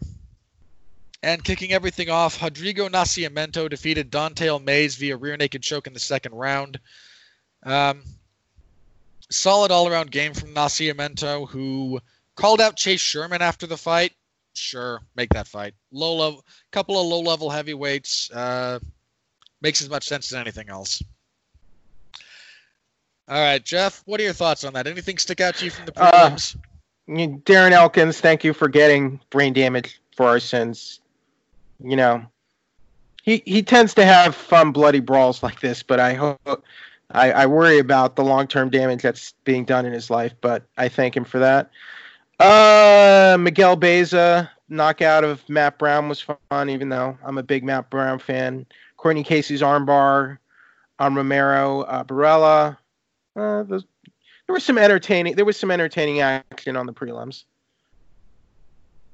I think the prelims mostly were were more entertaining than the main card, honestly. Uh, for a couple of them, yeah. There's at least two fights that uh, the prelims were much more entertaining than. Uh, okay, that was again UFC on ESPN eight. Thanks to everyone who followed along with my coverage of that or you know, both events. Man, nobody seemed to care about either of these two events. And I um, believe um, the next fight will not be until May 30th, supposedly, or will be May 30th, which is in less than two weeks. So, yeah, the I think the original plan was for to have one the 27th. Uh, that did not. That just isn't going to pan out uh, for whatever reason. Either so, either Nevada's not opening up on the schedule the UFC Okay. wants, or they just burned through all of the fighters that they had at their disposal. Uh, so they they're pushing back the next event to the 30th, and at the moment, uh, the UFC kind of publicly stated that if they if the sta- if the UFC Apex Center is not open because Nevada is still doing what Nevada is doing now, they're looking at I think they said Arizona is a, as a viable state to host whatever you know, whatever venue specifically. So they're going They to give themselves an extra their- week. and they can't open their Mortal Kombat Enter the Dragon Fight Island until June. Assuming that timeline is accurate, yeah, that seems to be what they're saying. At June at the earliest. Um, so this fight will either be at the UFC Apex or possibly Arizona, if Arizona is open up to pro sports at that time, which is none of that is official, by the way. So, uh, Still flying by the seat of our pants. right. Hooray. So All right. Kyle Um, Woodley yeah. versus Gilbert Burns, Augusto Sakai versus Blagoy Ivanov, Mackenzie Dern versus Hannah Cifers are what's being talked about for that card. Yeah. Um, that's all we have kind of recently announced for it. And again, it's only four fights out of a potential 12 fight card, 11 or 12. They Um, should just pay Colby Covington and Tyron Woodley what they want and get them to fight each other. People will go for it. It would make money. It would, in theory. But the UFC doesn't really like either of them, and so they're not going to go out of their way to accommodate their demands. They don't go out of the way to accommodate the demands of any fighter. By the way, I, I firmly believe what Cejudo did is a public negotiation. I don't believe for a second that retirement is sticking. I wouldn't shock me. If, If it- ten uh, I'll believe it with within ten years if he is not fought fought again. Then I will believe it. Ten years. There Might- you go. Might also depend on what he does, on what he, what activity he engages in next. Supposedly real estate, but we'll see. Uh, if he's looking, about? if he's looking for non, yeah, if he's looking for non-competition related stuff, yeah, I know some boxers have mentioned they'd like to box him, and he, uh, I don't That know. sounds like a terrible idea if you're Cejudo. depends on the paycheck. You make more money in boxing, I mean, especially the guys that we're talking about. is a boxing all right? Is a boxing promoter gonna pay him three point five million or more to get in, inside a boxing ring to to box someone? Three point five million, probably not. Because that's that I think is that I think is the type of money he wanted from Dana White in the UFC. Yeah, he's not getting that. If we're talking realistically. Okay, I think he's. I think there's a higher probability of him finding a boxing bout that will net him a million dollars than fighting in than finding an MMA fight. Nick that Diaz so. couldn't. Nick Diaz couldn't. So I mean, Nick Diaz, while a popular figure, does not have the athletic credibility that Cejudo does. Does not have Right. the does not have the broad based broad based appeal that Cejudo does. I'm really surprised. Nick and I- Diaz has a ton of broad-based appeal. hang on. I'm really surprised. You can drop Cejudo into Mexico City, right?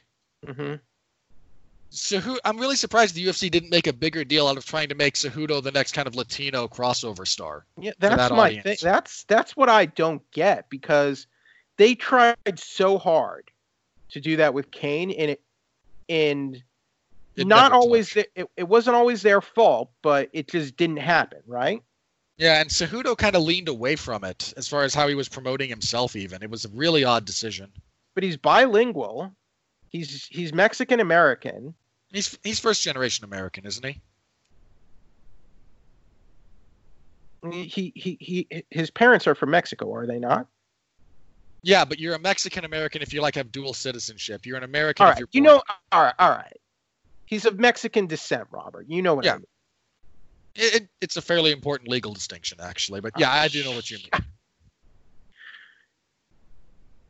I, mean, Yeah, I- I- I know what you mean. mean. If someone's Italian American, come on here. So someone who's Italian American isn't of dual citizenship, Robert. Come on. You know what I'm. you know what I'm talking about. That is kind of how I approach it, actually. Yeah. Other distinctions don't really serve much purpose. Okay. You're now now you're now now now now I'm getting angry. My point is he could have been that crossover star for Mexico. Yeah. Um I, There was a real possibility of that, I think. and I don't know. I, I don't get I don't get why they didn't try that with him. I don't get. I, to me, he to me he's a guy you want to make happy and pay him more, but I don't get it. I'm not Uh, seeing why. Yeah, some of that also comes down to again, how much he's asking for, how much he's realistically worth, how much the UFC hates paying fighters in general. UFC 249 did good numbers. yeah I'm starting to question their self-reporting on that. Who? Well, the the 700,000 or so number was essentially self-reported by the UFC, right? Oh, you're saying they gave that number to Kevin Iole? I don't know. I, I probably look. Uh, John Ourand of Sports Business Journal reported that the number would exceed 700,000. Yeah, uh, we don't have again. We don't have the hard. All right, numbers you don't yet. think you so so you don't think John Ourand is a legit reporter and did not report didn't- legitimate numbers? I hold on. I didn't say that. I Okay. said I'm not. One, he's not disclosing his sources, okay. which, to be fair, he does not. Many ha- reporters not, do not. He does not have to, nor should he have to. Okay.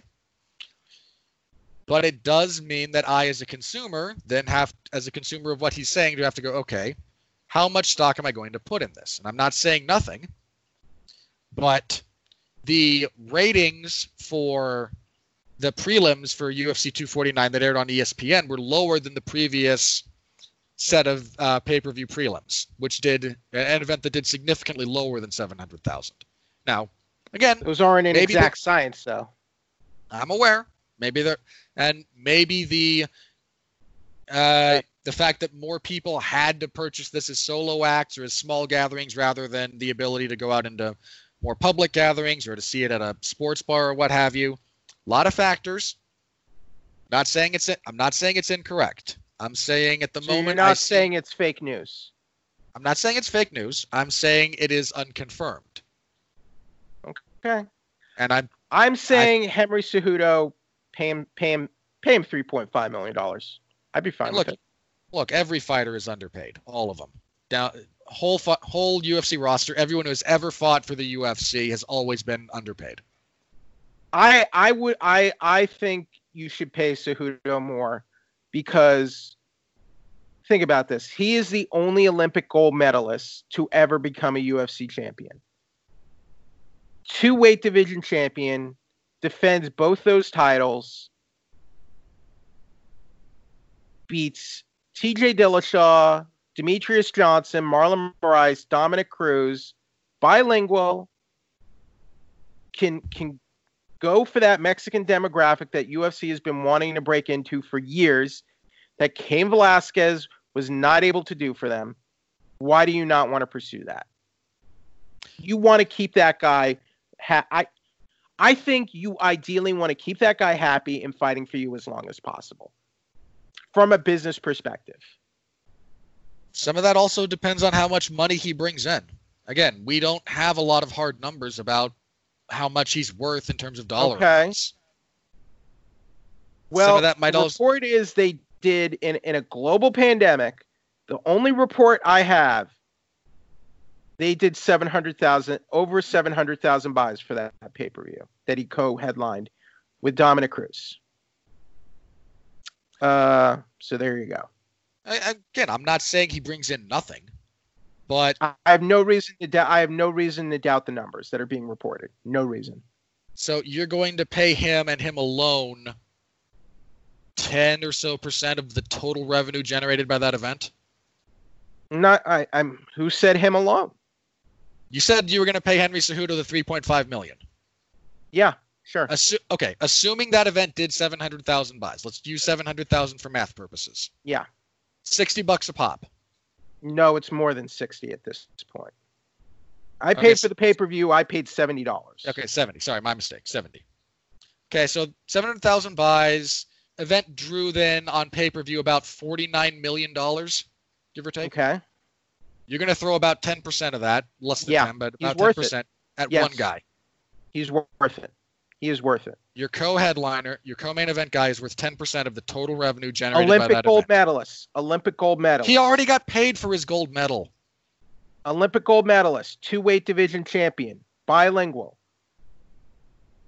Okay, are Mexican you okay, how much? Mexican heritage. Yes. How much are you? How much are you going to pay Tony Ferguson? Uh, Tony Ferguson, I'd pay at least a million. How much are you going to pay Gaethje? Uh, how much? How much did he get paid for that fight? I don't know. Look it up actually.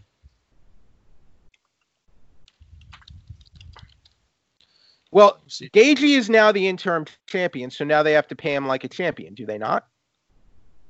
Uh, correct. Okay. So Gaethje got 350k for that fight. That was his base pay. Uh, hang on. Did he get a, or was it 175, or did he get show and win? He'll be he'll be get a, he'll be getting show and win. Uh, let's see. I'm. It's just.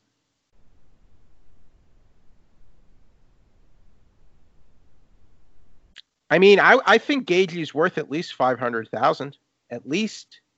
Okay, so you're paying the guy who won half of what the guy of the same amount of the guy he beat. Okay, not not actually that uncommon. So okay, how much are you paying Cruz? See how much did Cruz get? 300k. I think Cruz deserves at least five hundred k. Okay, how much you paying Ngannou?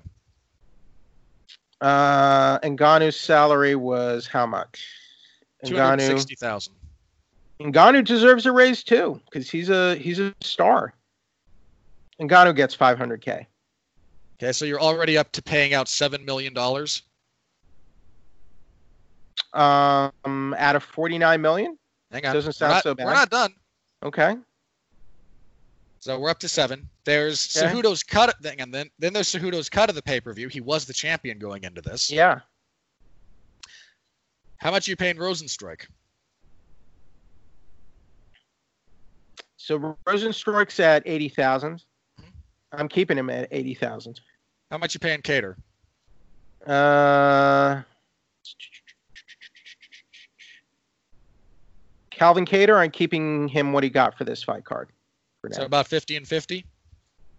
yeah, but he got uh, 30% of Stephens' fight purse. Yeah.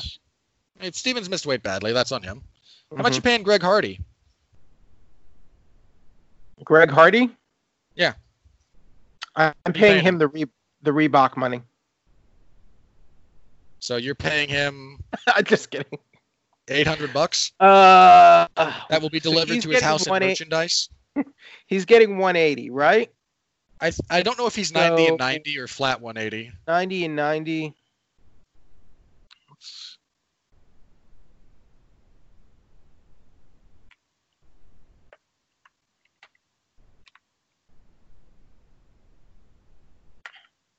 They didn't really sell this card around Greg Hardy though. No, he was he was on the main card. He was on the main card of the pay per view. Okay. I don't remember his fight being especially good. Ah, it sucked. Uh 40 45k. You're gonna sign. You're gonna sign him to a contract for forty five thousand to show and forty five thousand to win. Yep. Okay. Uh, good lord, Yorgan De Castro's only on twelve and twelve. That's criminal. That's just criminal. Sure. How much you paying Pettis? Pettis got 310,000, so that means 150 he got 155. His base pays 155. Assuming he's on show and win split, yeah, which is a whole other discussion about So whether I'm looking at- I'm looking at- Cuz I'm not I'm not able to find the show and win splits for this card. Uh, uh it's Pettis. You know, Pettis might be flat. In all honesty, wouldn't shock me if he's just flat 310 to show. 300, it's 310,000 straight up. I'll just keep him at that. All right, Cerrone. Cerrone, I give him a million. Give a million dollars to the guy who just lost that fight. Okay. Yeah. Never Yeah. champion. Yep. You gonna try and justify paying Cerrone more than Pettis? Nope. When, when Pettis Yeah, is, yeah, he's Cowboy Cerrone. when Pettis' manager calls, he's gonna and his lawyers get on the phone and say, "Why are you paying my guy less? Um, you're not Cowboy Cerrone. We're a former champion, Hmm. champion with title defense. You got to be on the Wheaties box. Yeah. Guess what? So uh, essentially, you're just now going to lose Anthony Pettis as a UFC fighter. Okay. You're, you're you're asking me what I would pay them. You're, now you're you're bringing in feelings and you're bringing in all this extra. Well, conjecture. bring in the reality of it.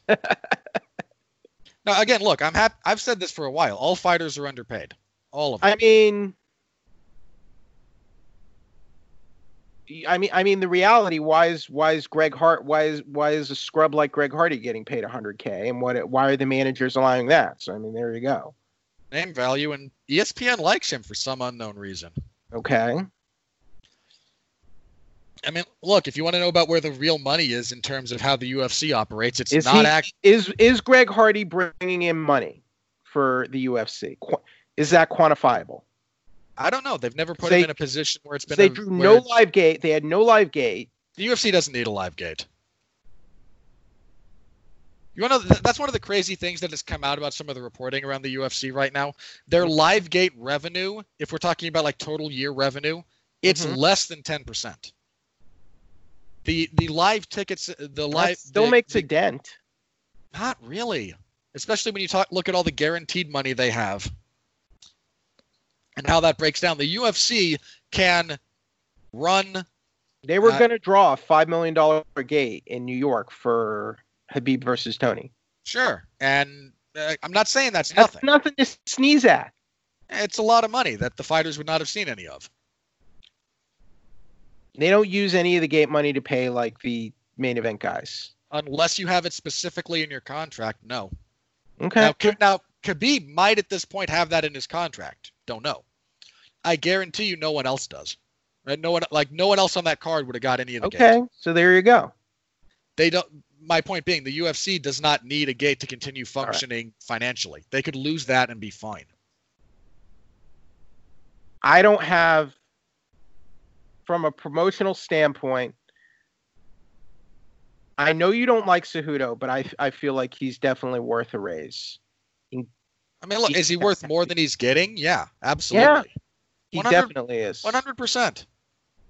Again, everyone in the UFC is underpaid by an order of magnitude, at least a decimal point. Okay, but I feel like Cejudo w- even more than most. When you look at all those credentials and all that he brings to the table. And yeah, in a perfect world, probably. But the UFC, the fact that the UFC underpays literally everyone who has ever fought for them. You would not even agree they under they they, they were underpaying Cejudo more than most. You won't even agree to that. More than most. Yeah. Mm, Most in this case being, say, 50%. Okay, let me think. Maybe Henry's- not okay, maybe not 3.5 million, but come on.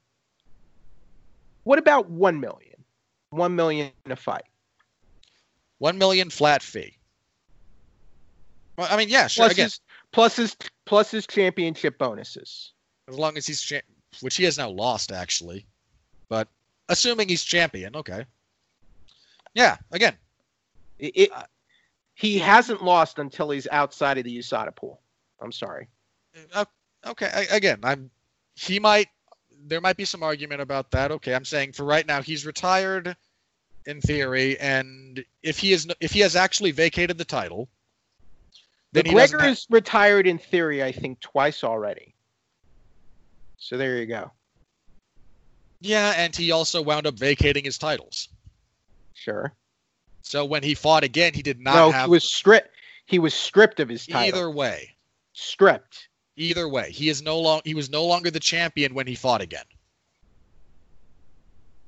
which means that he prob he would not have had the same championship payout in his contract. Now, McGregor being McGregor, I'm sure had some other payout structure because he's the biggest star the sport has. Okay.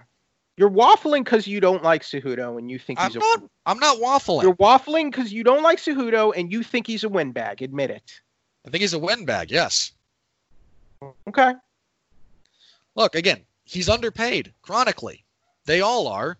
I don't think that ne- that doesn't necessarily mean I think that the solution to paying them more comes from just the UFC forking over more money for each particular fight, show, and win. I think that's very small thinking about this.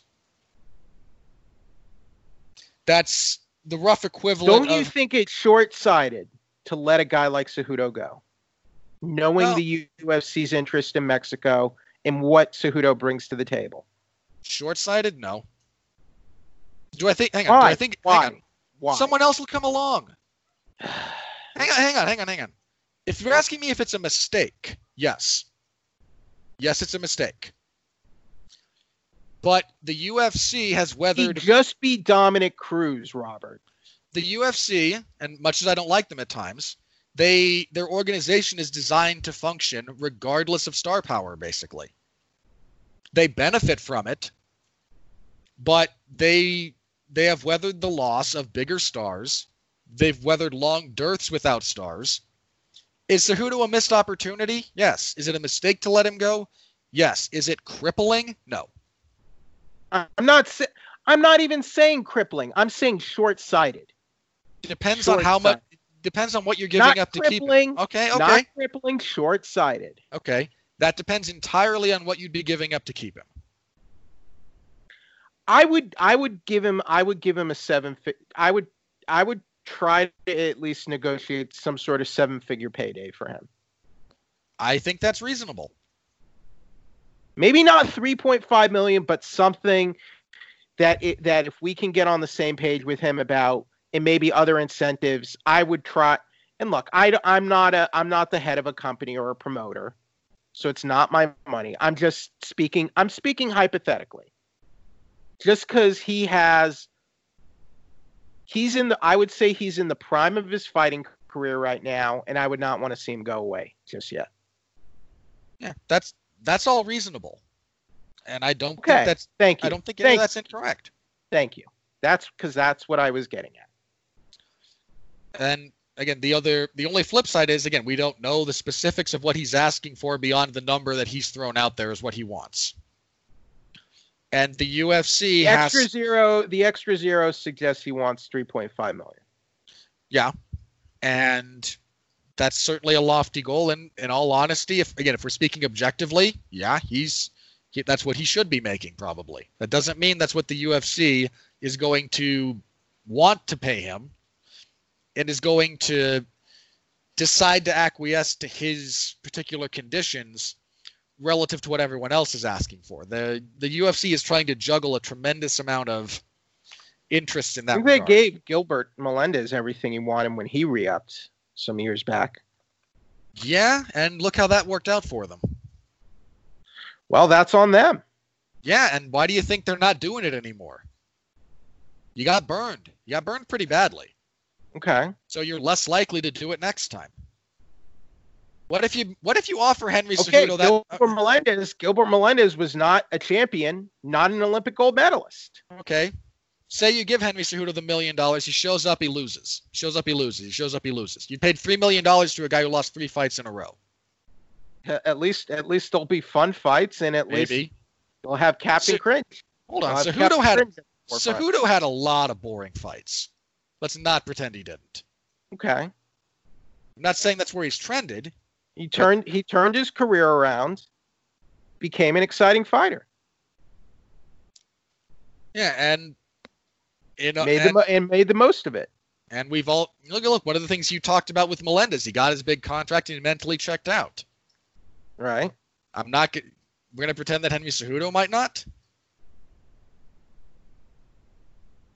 To me, Again, it's a to me, it's a, to me, to me, that risk that risk is greater than what like than what they did with Hector Lombard. At least, at least, unlike Hector Lombard, he has an Olympic gold medal. At least, unlike Hector Lombard, he can win a UFC championship. So to me, that's that's already that's already makes him more infinitely more invaluable than a Hector Lombard or a Gilbert Melendez. So yeah, Uh, Lombard for sure. Melendez. Melendez at least had a period of time. all right, yeah. Melendez at one point was easily one of the top lightweights in the He- world for sure. He probably should have beat Benson Henderson in their title fight. Eh, I, I rewatched that recently, and yeah, Henderson got lucky on that decision. they gave him a rematch, and he got a ti- He got another shot at the title and got choked out. Gave him a gave him Ultimate Fighter. Gave him Eddie Alvarez. Had an awful fight with Eddie Alvarez. Hasn't Yeah, won a fight since. Yeah, that fight sucked. so again, I don't know what Cejudo's doing next. Um, again, much Uh, as and, he, and you know what? Do you, can we honestly say he mentally checked out? Maybe he just peaked. also very possible. You know, Also, at that can, point, at that point, Melendez was a highly competitive lightweight, had fought some of the best in the world. Those fights take a toll. you could make the same argument about Cejudo in terms of potentially looking at his peak. Possible, I mean, possible, but dude's, I mean, dude's But 33. but Melendez doesn't have an Olympic gold medal. So what? Most people don't. He's the only he's the only Olympic gold medalist in UFC history to win a UFC championship. The only one. it's the a, only one. it's a great accomplishment. And if there was No one an- has done it before. No one has done it before him. and if there was an accomplishment clause built into his contract, I'm sure he would have been paid through the roof for it. You just don't want. You don't want to. You don't want to praise Henry Cejudo. You hate him. To, I'm happy to praise Henry Cejudo in a lot of ways. Again, gr- uh, phenomenal, phenomenal fighter. One of the more versatile combat sports athletes, but if he's, Arguably one of the greatest of all time. I don't think he rates greatest of all time combat He He's a two weight two weight champion. Defended his belts in both weight classes. Okay, hold on. We're gonna do this. Yeah. Okay. How long has his MMA career been? Uh, let's see.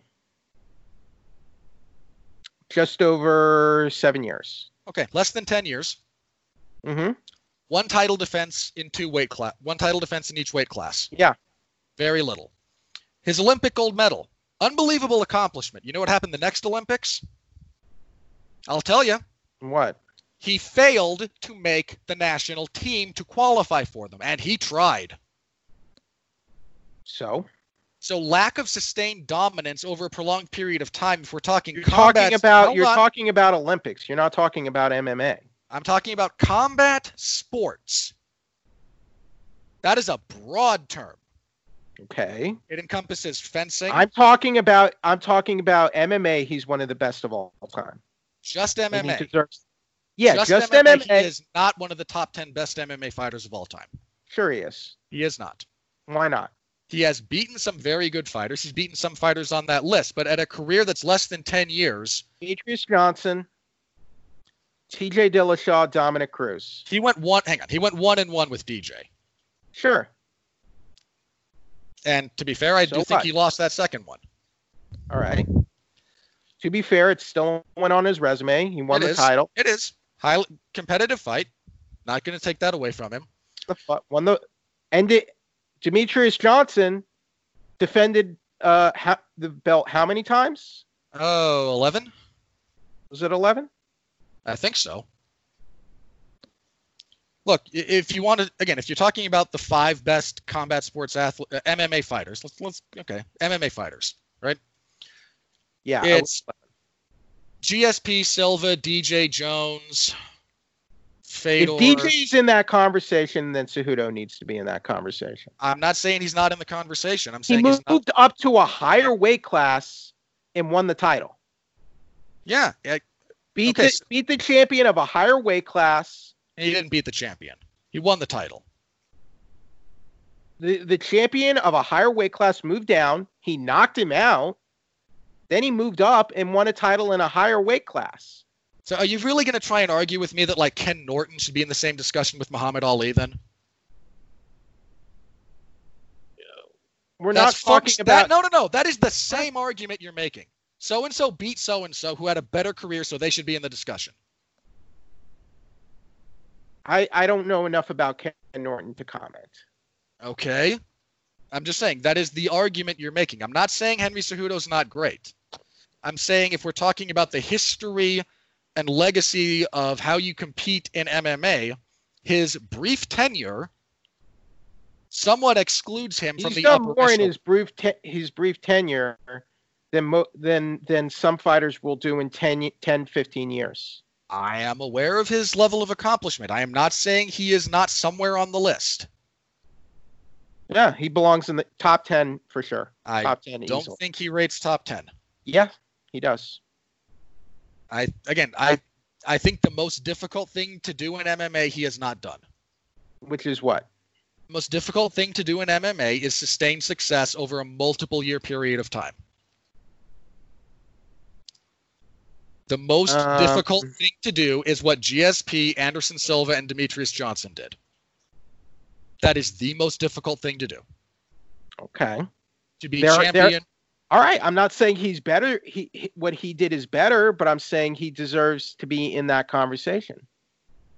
Again, is he somewhere on that list? If I were to actually go down and make a list of like the greatest MMA fighters ever, Okay, so I don't without without ranking. I definitely have GSP, Anderson Silva, Daniel Cormier. Uh, who else? Demetrious Johnson for sure. Jones should be ahead of Cormier. I'm I'm not. This is the, I'm not Okay, In that, sorry, no- sorry. No in particular no order. particular order. So I'm- in no mistake. particular order. So here we go. GSP, Anderson Silva, Daniel Cormier, Jon Jones, Demetrious Johnson.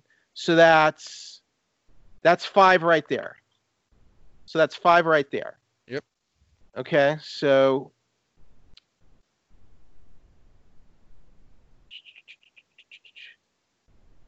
are we allowed to put women on there as well? Sure. Amanda Nunes definitely belongs on there then, correct? I think I you would would agree. I would agree with that. Yes. Uh, so that's six. If we're talking champ, if we're talking multiple level champions, uh, Stipe, Stipe Miocic belongs on there. Yeah, he wouldn't have come up next in my mind, but okay. He's the first man to defend the heavyweight title. I'm not saying he shouldn't have been there. I'm saying that's where my mind wouldn't have gone. Okay. Uh, I'd put BJ ahead of Cejudo. If we're talking career accomplishments, Ugh. Again, career. We're talking about career accomplishments here, right? I think BJ rates ahead I of can't- Cejudo in that respect. BJ Penn, I'll put him on. Yeah. I mean, again, hung on too long. the se- sure. Disregarding the latter half of his career. So one, two, three, four, five, six, seven. So I have seven now. Matt Hughes. I might put him above Hughes, but I'd also put Aldo above both of them. Jose Aldo. Okay, so you want Jose Aldo on there. I mean, look at his run through the WEC and into the UFC. I Henry mean, Cejudo. So there. So that's ten. so you might have him at ten. I have him in the ten. In the you have him in the ten. Okay. I don't. I don't like. You see, I don't really even like the whole pound for pound thing. I just who are like who are the greatest of all time? Like who set themselves apart? This group easily did. I have a few others that I would that I would probably have again if we're talking about listing them. I have a few others I might Such put as, such as. Uh, again talking career accomplishments. Let's see. I mentioned Aldo, Holloway, Khabib. Um, mentioned Anderson. I'm not ready to put Khabib on there. I abs- you ready to put Cejudo on with Yeah. a four- with a fourth as much? Yes. Okay. Khabib doesn't have two titles in two weight classes. So yeah. No, he's just got the most valuable title and has Mhm. defended it twice. Look how he won it. Yeah, less than ideal circumstances. Blame Tony Ferguson. No. That was supposed to be Ferguson's shot. I won't. Okay, fair enough. Yeah, Um, Conor didn't defend the title either. I, I Conor's not even ranking into my into my thought process. Okay, here. good. Conor was the champion. Conor was the featherweight champ. No, he was the He lightweight was champion. the lightweight Yeah. champion. Again, he, that was supposed to be Tony's shot. Then he blew Mhm. out his knee six days out. Mhm. Um, so yeah, again, I would the put the Khabib. studio was too dark. He was wearing sunglasses inside. You're asking for that. I say that as a guy who's been known to wear Oh. sunglasses inside on That's occasion. Vict- that's victim blaming, Robert. Victim Look. blaming. Look, there's a degree of personal responsibility that has to come into this. Oh, Hang on. So. I so again, I I'd, I'd put Khabib above him. Um, probably put Israel Adesanya above him too. no, not yet. Joanna. No, No to Joanna. no to Joanna. Uh, Ronda. Career achievements: Ronda versus Cejudo in just MMA. Cejudo beat better opposition, so probably not. All right, Cyborg. Um, no, I think Amanda's the only woman you can put on this list right now. Holly Holm. I just said I think Amanda's the only Okay, woman you can put on this Amanda's list right now. And the only only woman. If we're talking All just right. career MMA accomplishments, All right. All right. So I think some of these Oh, names. yeah, I you know what, Max, I'd put Holloway on there. Max Holloway. Okay. Max Holloway, I think you can make an argument for. He had an incredible run. Again, twelve He- fight unbeaten streak, featherweight champion, multiple Beat defenses. Aldo twice. Aldo twice. Yeah, beat Aldo twice. Again, twelve. Again, twelve wins in a row, featherweight champion with title defenses. Fought up for the interim belt at lightweight. Frankie. Again, Uh, Matt, I think Max rates above Henry at this point. If we're talking lo- career accomplishments and longevity. un- okay. Sure. Fair. Um, But I think, but look, in an opinion based list, some of these names are arguable. Some of the points are arguable. yeah, until you hammer out a specific empirical criteria. Uh, again, that's one of the reasons. Look, there's only like two people. Dominick Cruz. Maybe. No? If Not consistent. if we're talking about like career highs in, in MMA, I might say Cruz was better. But if we're talking career, again, like just total career, again, uh, Cruz just had so many layoffs that uh, I think But it does impact beat how you have to- Demetrious Johnson before Jimmy, you know, beat Yeah. for a in a title fight, beat Urijah Faber, multiple title fights. Um, again, TJ Dillashaw. given how given how that I consider you know sustained success over a prolonged period of time to be the most difficult thing to do in any combat sport, much less MMA. That's one of the reasons a lot of guys that have these great peaks but can't maintain it don't rate for me. Okay. I mean, I don't think there's any MMA fighter, maybe a couple of there's like maybe five, who if you were to ask me to list the best combat sports athletes of all time would rank. Okay, so by your criteria, I don't even think BJ Penn should be on your list. Because he How didn't. so? Because his. Because outside of, outside of two. Uh, uh, what was it? He had three, He had three title he had defenses. three title defenses at lightweight, yeah. It wasn't that sustained of a run because he had that break where he fought GSP. entirely possible. Again, if you want, if you still to this day ask me the most impressive stuff that's gone on in combat sports, I don't think MMA rates right now. If we're talking individual performances over prolonged periods of time, Okay. There's still nothing more impressive to me than Alexander Karelin's run. Just I, nothing. st- I I still to to win two belts in two weight classes in the UFC, and not only that, and defend them is pretty impressive. it's incredibly difficult. I am not trying to take anything away from that. Because it's rare. It's rare for a fighter to just do it with one belt. All right. Um. So Kevin Randleman, can we On move on? yeah. After Ke- that, Kevin Randleman. After that, uh, somewhat odd little detail we, Tangent. detour we took there. Kevin Randleman is joining the UFC Hall of Fame for the class of 2020, which is which is going to stream later this year on UFC Fight Pass. I don't know how they're handling International Fight Week. or if there even will Neither be do one. they. Uh, but uh, Kevin Randleman, who was a two-time Division One NCAA champion, former UFC heavyweight champion, fought in Pride in uh, UFC, is getting inducted into the UFC Hall of Fame this year. Yeah, it's. I'm not The pioneer, the pioneer era win. Yeah. Again, I, I think the UFC's criteria for this because they don't actually have criteria for this. I think Uh, it's solid criteria, honestly. Hang on, he's a solid inclusion, all things considered, and I mean Here's they the have. cri- I have the criteria for the pioneer era wing. okay. athletes who became pros before November 17th, uh, 2007, uh, excuse me, 2000. Uh, so they're basing that on the on the date when the unified rules of MMA were adopted, at the minimum age of 35, or have been retired for one year or more. That's the criteria for pioneer. Okay, so my when I said that, that's unbe- okay. That's un- again unbelievably broad criteria, which is fine. It also means that you get inclusions that, if you look purely based on merit, are a little bit more. Broad. Yeah, I mean, again, if you you know if you get into say the national uh, the uh, the Major League Baseball Hall of Fame, right?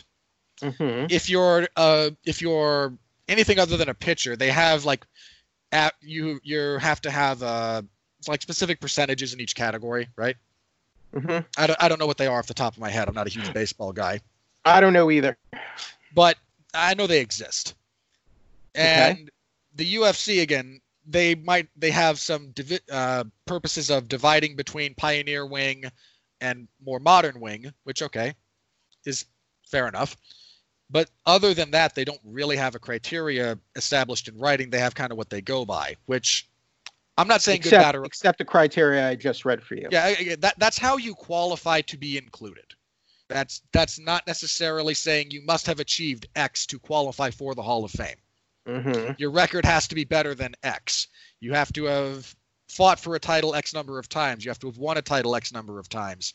You have to have fought in the UFC X number of times. That's not what. et cetera, That's not what criteria. That's not what criteria. That means. is actually what criteria means for inclusion. a principle or standard by which something may be judged or decided. Yeah, so if you go so that's why I said the UFC's criteria for this is very low. And it allows them a lot of broad latitude with who they choose to include and exclude for whatever reason. Uh, so Mm, and I mean, look, if you if you were to establish a win-based criteria, Randleman wouldn't qualify.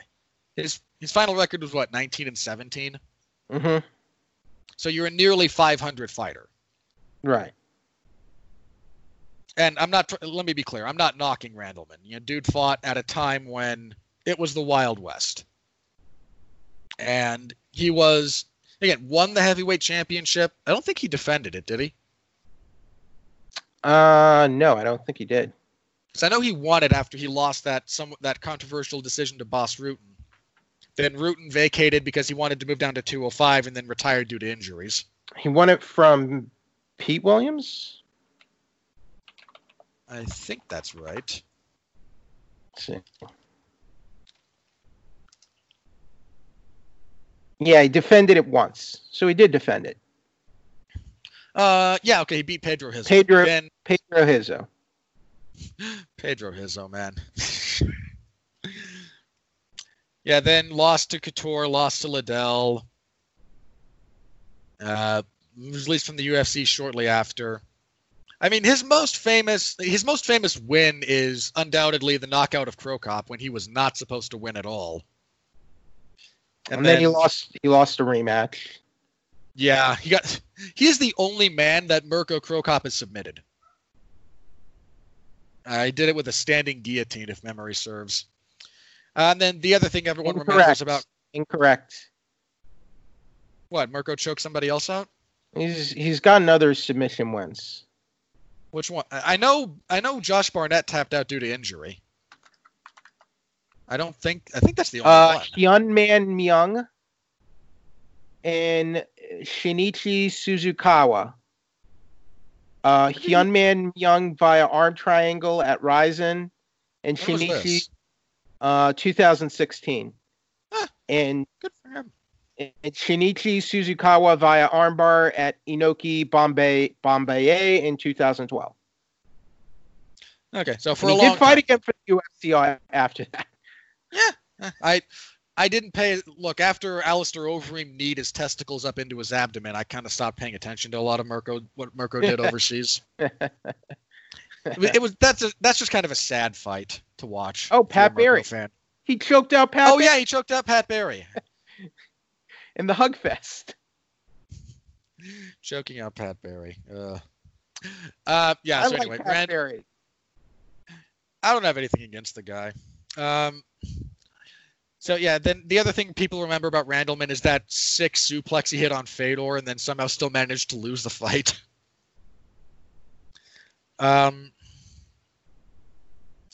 yeah, again, I don't really have a problem with him going in. Uh, you know, long history in the sport. Uh, you know, the UFC heavyweight title at the time wasn't wasn't what it is now. You know, in terms of No, the but divisional strength Well, and whatnot, but he- it's still an accomplishment. He helped the UFC get to where they are now, and I think that counts for something. Did he? I think so. I I mean, he was he was there. What he was there, but I'm not sure. I don't know. I'm not sure the degree to which guys pres- like my point is guys like him helped forge and dis- define the sport in that era. yeah, there were a lot of guys taking a big risk getting into the sport at all when it was what it was at the time. And, And he yeah, had a I legit he uh, he had a legit athletic background too. Yeah, he was an insane athlete. Um, I don't know how much stock you want to put in what Phil Baroni has said about him. But Baroni was quoted as saying at one point in time that Randleman could literally, when he was going getting into the cage, jump over it without touching it, instead of having to walk through the door if he wanted to.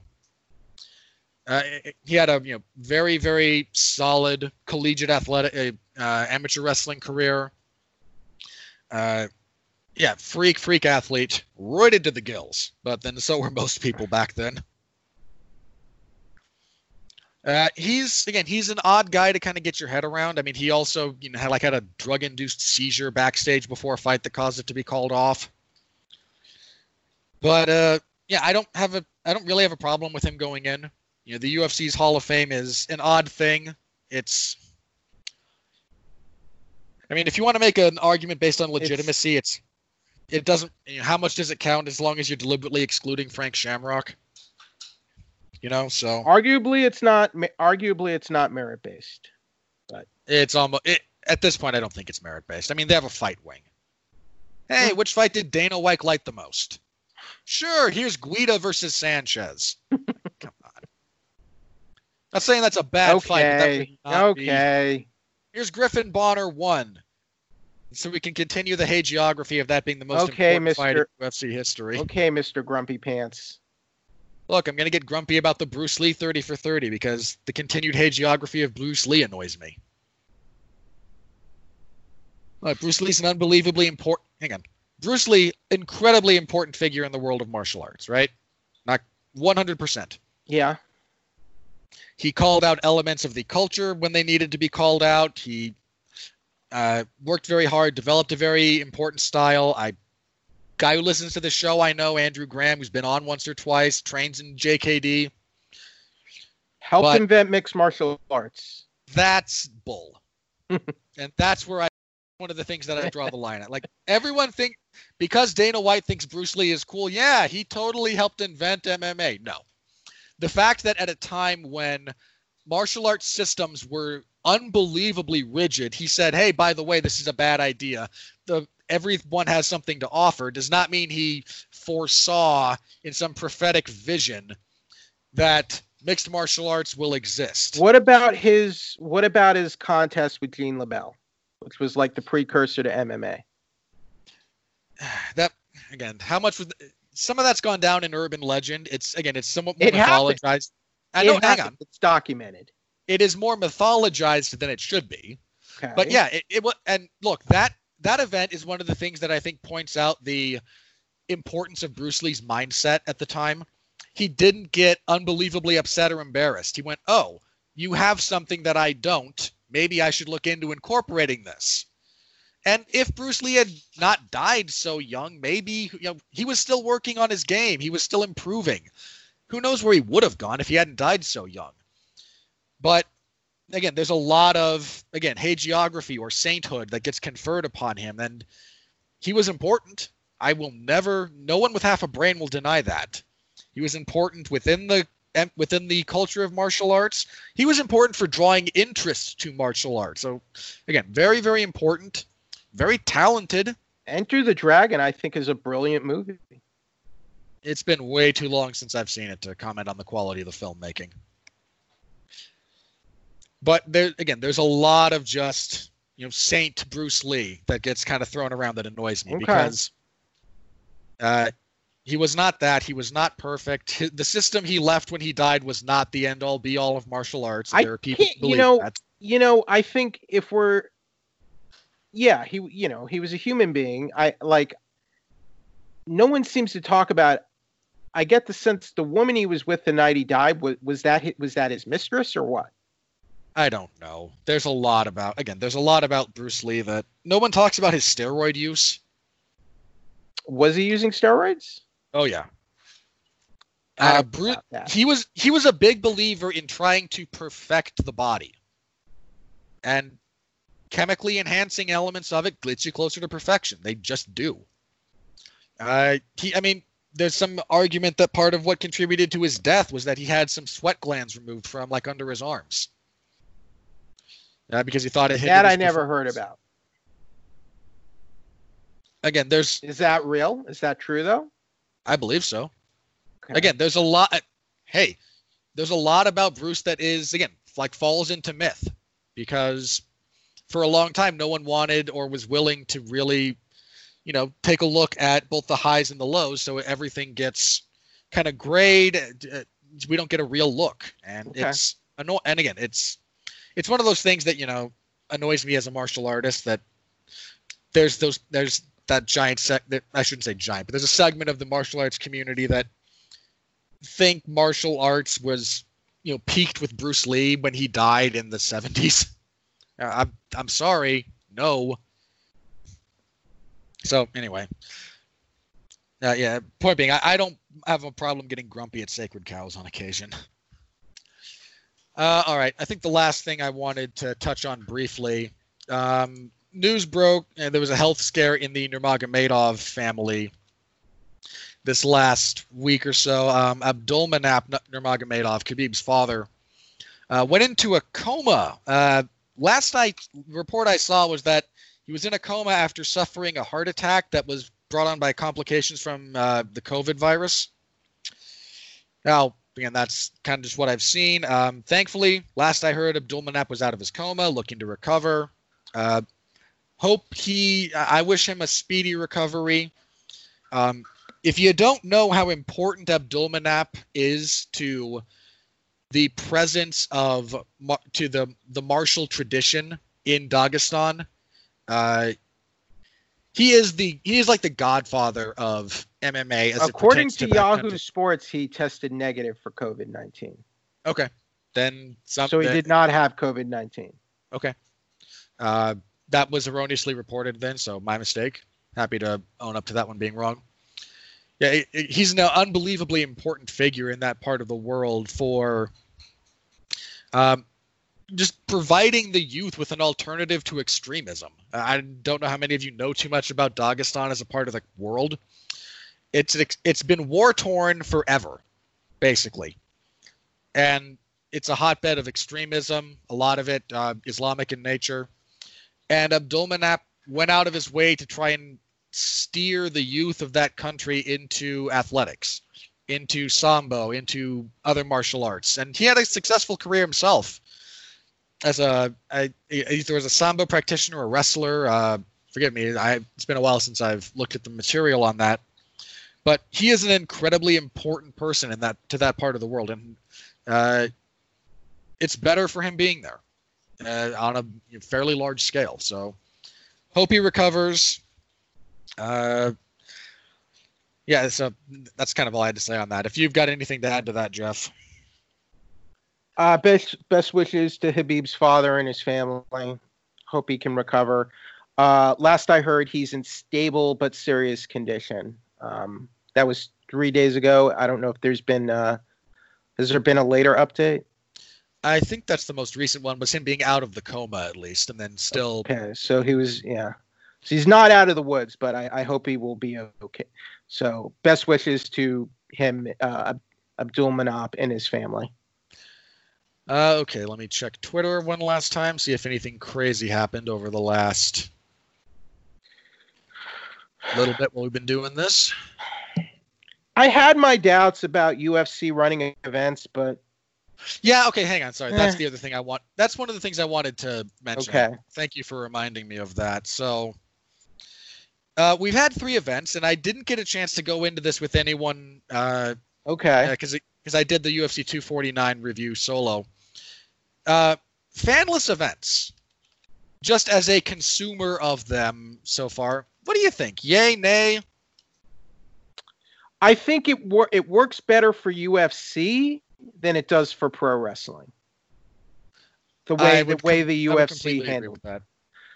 Um, Uh, I, for the record, my stance on that is that given that professional wrestling is a performance, and I don't Yeah. mean that negatively, it's a performance that relies on the live crowd as part of the performance, right? It engages the present audience in what's going on. And I think that is a necessary component for it unless you're really, really good about how you tweak your presentation. I mean, AEW has done some decent tweaks, but it's still, to me, it's still lacking. UFC, the way they produce these shows where it's just centered on the octagon, you don't, you kind of, I kind of forgot that there weren't even any fans there, to be frank.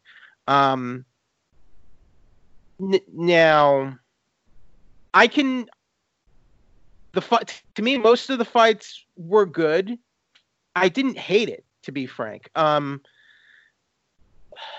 now, just things being where they are with this pandemic, as long as they're doing all these tests and I feel like they're t- taking the proper safety measures, I, I'm okay with them continuing like this for a while. Um, yeah, someone leaked, I think, the UFC's uh, safety protocols over the last week or so. Yeah. and you know they're not bad. Uh, sadly, the UFC isn't actually adhering to them a lot of the time. Well, Well, I mean, WWE and AEW technically aren't I- either. You they know? don't even have they don't even have safety protocols. Like Okay. WWE isn't testing anyone, right? Supposedly they're taking temperatures. I mean, which is not nothing, but you're can you are contagious well before you have a fever. Okay. We know. I'm not saying it's a perfect situation, and I think there were valid questions around the Jacare thing, for example, and why he was allowed. I, I imagine he went to the weigh-in so he could still get his uh, his show money, probably. He was So, not guaranteed that at all, even by after weighing in. I I don't know what the. It, it sounds questionable that he was allowed to go to the weigh-ins, even though he was wearing gloves and a mask and was kept further away. It seems, it seems a huge. It seemed, it seems grossly negligent that that was allowed. I would agree with that. But look, and second of all, I'm not a doctor. I'm not a doctor. I'm not a scientist. I'm not a medical expert. Okay. But Anthony Fauci um, has said, you know, you can run pro sports in empty arenas. And it seems like they've taken a lot of necessary steps. Now, I haven't read the the safety protocols, but I, I feel like these events were not a disaster, and they kept yet. the, not yet. But I mean, look, they kept the amount of people there limited. No, they were closed to the general public. Um, the the announcers were socially distanced, unlike Unless they, unless they were on camera.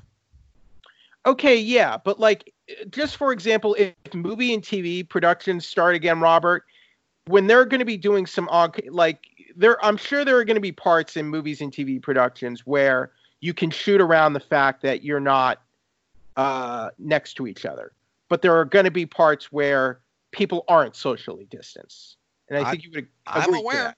Yeah. Okay, so that's going. That's inevitable. It's inevitable. You know. Um, when I go into the grocery store, there are people who are not socially distancing from me. You Yeah. know, I don't, s- That and I don't see why that's, me too. and I don't see why that's okay. Other than, than the fact that governments say these grocery stores are essential businesses. So Because they are. okay, I, I, I mean, in all seriousness, you know, there's been, there's always don't, been. I don't like, know why that. Why does uh, to me that doesn't make it okay though? Look again. Do I wish people would adhere to the appropriate protocols? Yeah, but if you want to see society crumble very quickly, uh, tell people they can't go buy food.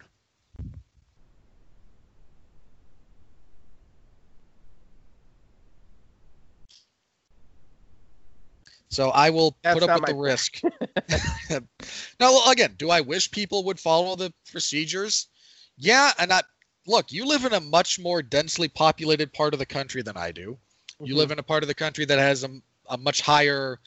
Uh, I, I think you've had a lot more cases than we have. I'm at significantly less risk than you, just from a purely practical Now- standpoint, as far as that goes. Yeah, I will say I don't think Da- Dana White went about this the right way. I think the fact that he was so confrontational about it probably didn't help. You know, Ugh. Yeah, d- tell me about it. Dana's decision that the media is out to get him over the last few weeks was I'm not talking about that. I'm talking about like all like he was. I feel like he was so. I don't know. I feel like he had a bit of like a like a a complex about this that he had to do this. You know, yeah. I no, think that's he- I think that's think- very fair. But my point is, I could have gotten on board with it more if he was just not so um, Dana White about it. You know?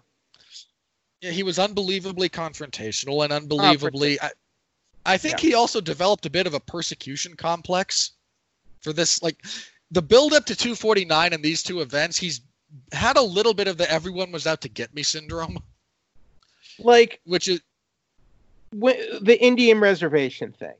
Oh god, what a bad idea that. Like all we did, and look, I have like zero influence, right? I got this show and I got my coverage and whatever poor souls follow me on Twitter. Right? I'm I am not a major player in the MMA media culture space, right? I'm I'm just not. All I and I said I think this is a bad idea because I thought it was a bad idea. I Doesn't mean agree. I don't. I agree. That it- was a bad idea. Yeah, that doesn't mean I don't want fights to resume safely. It doesn't mean I don't want fighters to get paid. It means at that moment in time, the course of action they were taking struck me as unbelievably reckless and detrimental to all parties concerned. That doesn't mean I want the UFC to fold. Like if the UFC goes away, guess what I don't get to do? You know, this. You know, people in MMA media lost their jobs because there was that big, you know, there was because of the state of the world.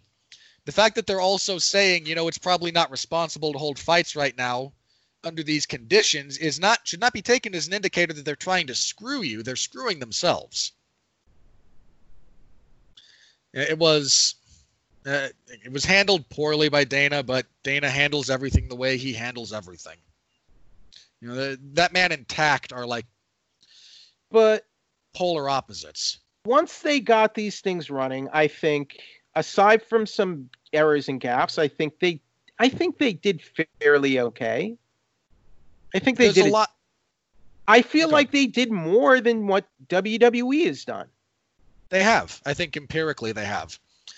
Uh, the part of the reality is we're not going to know for sure until All right. uh, you know. The next couple weeks. Yeah, there's fall. We have to wait for the fallout. You know, like we've had the events. You know, we Jacare bounced around a lot of people. There's plenty of there was plenty of video of him circulating. You know, he and Werdum were hugging, Did he actually Uh, hug Werdum? Did he actually the- touch? like Werdum? arm around the shoulder kind of thing. Yeah, they were. They, they were. It was I- on he Werdum's fist bumped Dana. Yeah, I, I mean, he was a rat. Like there were plenty of people who mentioned that they saw him out and about right, during that fight week. Yeah, the video was on uh, Werdum's Instagram. I don't know if he took I have the video. I have the video right now. I'm, I'm, Yeah, I'm gonna they're, they're right yeah they're right next to each other. Like I They don't know if there they don't. Okay, no, they never touch. There's no He- arm. he- There's no contact. he's right- really close. He's They're he's very- close enough that Yeah, but that could be the camera angle. he. Uh, let me put it this way: if he is that close, the mask is not helping. Okay, possibly. To the extent that the masks help at all, which is still no- somewhat disputed science. Here's my point. Here's my point. There was no physical contact in the video. There was no arm around the shoulder, and this is the only. You said there's lots of footage. This is the only video I can find. Okay, a lot of okay. Let me rephrase. I sorry. I, what I meant to say was that video was circulated a lot. That So said, that being- that said, it doesn't look good. Along with his interaction with Dana White at the weigh-ins, where they did a fist bump, gloves or not. yeah, and I mean he and his cornermen were. Uh, I I think a few media members have mentioned that other people Two reached out to them. At, two of his cornermen also tested positive. Yeah. So we'll have to see because if 249 winds up being you know a nexus point for the spread of the virus, we're gonna have to revisit how things are done. But at the mo- again, that's The government regulated this event too, so they Yeah, were on well, board. The go- the government sanctioned it, and there so there is culpability there as well. So it's not entirely on the UFC, which is an And the important ringside thing. in the in the Association of Ringside Physicians who decried the Indian reservation event or the Native American reservation at Tachi They Palace. did. They didn't just decry that. At that point in time, they said no combat sports can safely be Yeah. held right now. Yeah, And then a few weeks later, when information changed and protocols were developed, they said, okay, they, they revised their guidelines as the situation right. evolved. that time to me was not the right time to do it. This time might not even be, you know, I don't, you know, this might not even be the right time either. But I feel like, I feel like some steps were taken, and I feel like be- the fact is that WWE and AEW are still allowed to continue running events, and they're put and they're putting on events. They're being allowed to do that and they are not doing it in their and they are not taking as many safety protocols as the UFC is. That is correct. So and and pro and, and there is a very high likelihood, Robert, that other pro sports are going to be running in the coming months before there when there's very likely I don't think there's ever going to be an actual cure working vaccine for this virus. Uh, there, eh, there might be, but you know, vaccines don't develop instantly. And now we have plenty of crazy people who are saying they're not going to take the vaccine. So Well, in fairness to hang on, in fairness to them, the language used by some of the people involved with that, eh, with those press releases, was poor. Okay. The la- I I, mean- I, think a lot of the language used by the World Health Organization was poor. I would agree Um, with that too. Okay. Um, this virus isn't. It, it's not going away. It's not. It's not going away anytime soon. So, Well, no, I mean, look, NASCAR I- came back today, didn't it? wh- what was that? Yeah, now I think there was a NASCAR race today. Yeah. But again, So- again, no crowd. if I have, if I'm trying to make a point here, my point is we're going to have to figure out ways to deal with this in some way. And I support, I support the idea of coming up with solutions. I just think Dana White did not always voice it or act on it in the best fashion. Uh, he absolutely didn't. And I, I think you're correct. Look, there's going to come a point when someone's going to have to. I need a good. Like, I've heard a few, like, metaphors for this in different movies and whatnot, and I haven't found one that I really like. But someone's going to have to, you know, uh, you, be the first person to eat the oyster, you know? That's a good. I think that's a good way to put it. Um, where did I steal that from? Daylight, uh, Sylvester Stallone movie. Uh, yeah, someone's good gonna, movie, underrated movie. as far as disaster flicks go, yeah. Someone's going to have to take that shot, do do everything that they possibly can to be responsible while doing an irresponsible thing, and see how it plays out. And the UFC seems to have been okay being the first person to put all of the fighters at serious risk, which shouldn't surprise anyone. But again, someone's get someone was going to have to take the plunge, you know. So there's still a lot of you know information that's going to have to come out in the weeks that follow the events, but thus far the UFC again, I think they were as responsible as they could be while doing something fundamentally irresponsible. And we'll have to see how things play out. You know, again, if there's a big outbreak that is all that said, event, all that said, no fighter who wants to sit this out should be punished or shamed for doing so. Sp- one specifically, Aljamain Sterling. You know how crappy the portions of the MMA fan base are? I absolutely mean this. There was a segment of the fan base that was saying Rose Namajunas should produce the death certificate of her aunt. That's that's disgusting. I completely agree, but who who were who was were, people on Twitter saying that or? Yeah, uh, look, you know, remember, uh, Oh, they, they wanted some form of empirical proof that, that she wasn't sucking Jessica Andrade. I don't know. That makes me sick. Again, uh, Amanda Nunes, Amanda Nunes, Amanda Nunes is not keen to fight right now either. Yeah, there's a reason she pushed off until 250. Uh, and I would guarantee this about Nunes. If something happens between now and then that reveals a giant fault in the protocols or some big outbreak is traced to a UFC event, she'll yeah. probably go, nope, and I don't blame um, her one bit. Same thing, and Stipe. Yeah, Stipe's working. Uh, I mean, Stipe's his big thing was this is one of the other. You, know, you mentioned Chael doesn't get too fired up recently. He got pretty fired up when Stipe released his thing. He said uh, because Stipe's whole thing was, you know, the governor of Ohio still has our state shut down. I'm happy to fight Cormier. I'm happy to fight him for the amount of money we discussed, but I'd like to have a gym that's open so I can train. Okay. And what did Chael say? Well, Chael was just on his back. Like Chael was in agreement with him.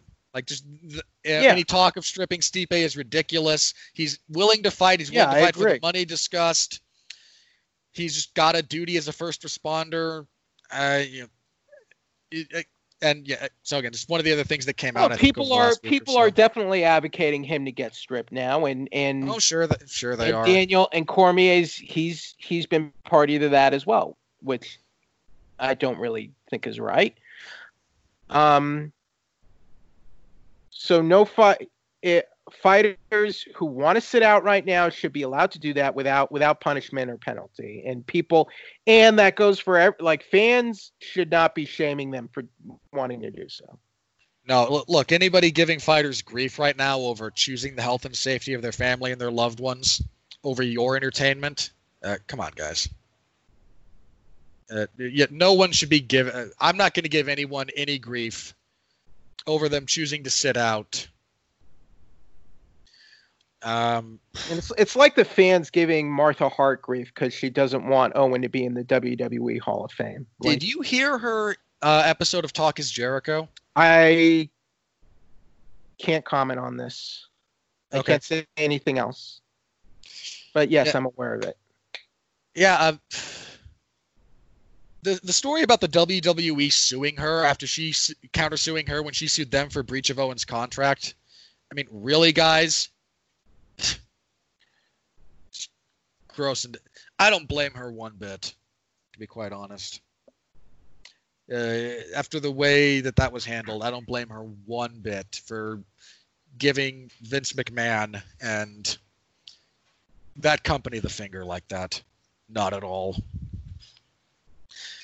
It just like I get that fans believe Owen deserves to be honored or whatever. I understand that, but I mean, come on. Think well, about it. Think about it just for one second. This woman's husband died due to darn near criminal negligence on the part of WWE. Yes. Everything that happened was entirely And it's very and look, I'm not a lawyer, but there's very good documentation that's existing, that's out there that you can search for on Google through Google that supports this. Because there was a lawsuit and a, a lawsuit that was settled. So yeah. just saying. Uh, his episode of The Dark Side of the Ring is coming up, right? It is the season finale next week, and I can't really, for various reasons, I can't say much more. But you will, well, we'll find out. I, I just knew it was coming up. I wasn't sure what day it was. But yeah, Uh, that's what that reminds me of. Fans are fans are fans are selfish, basically. For as much as we like to think otherwise. Uh, okay, I think that's gonna wrap us up here. Yeah, nothing else crazy is broken. Um, oh, for the record, me personally, I kind of dig the fanless events. I think a live crowd is an irreplaceable component to a great fight. But I've also sat through so many awful crowds that you know Yeah. what? uh, I'll I'm okay with there not being an audience at all. Maybe I'll feel differently. And again, don't get me wrong. If something like you know, if the fight between, I mean, imagine a good crowd reacting to you know Gaethje versus Ferguson, it would have been rocking. Yeah, I agree.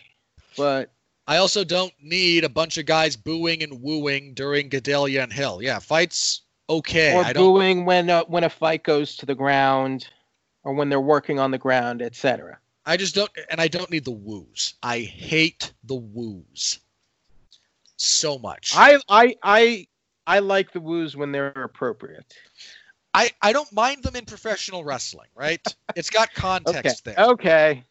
You do a Ric Flair spot, you do a uh, the crowd woos, and it, because again, it's a Ric Flair spot, right? Like, okay, I don't know why it permeated MMA to just at some random point, some drunk guy up in the, you know, up in the third floor, up in the third balcony, just goes woo, and then it Blame just Ric Flair. spreads like a wildfire. Ric Flair and alcohol.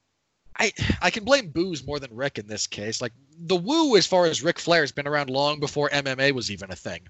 like, I, but for it to perpetuate itself in MMA like it is, I just it's a bunch of drunken idiots. I guess I don't know.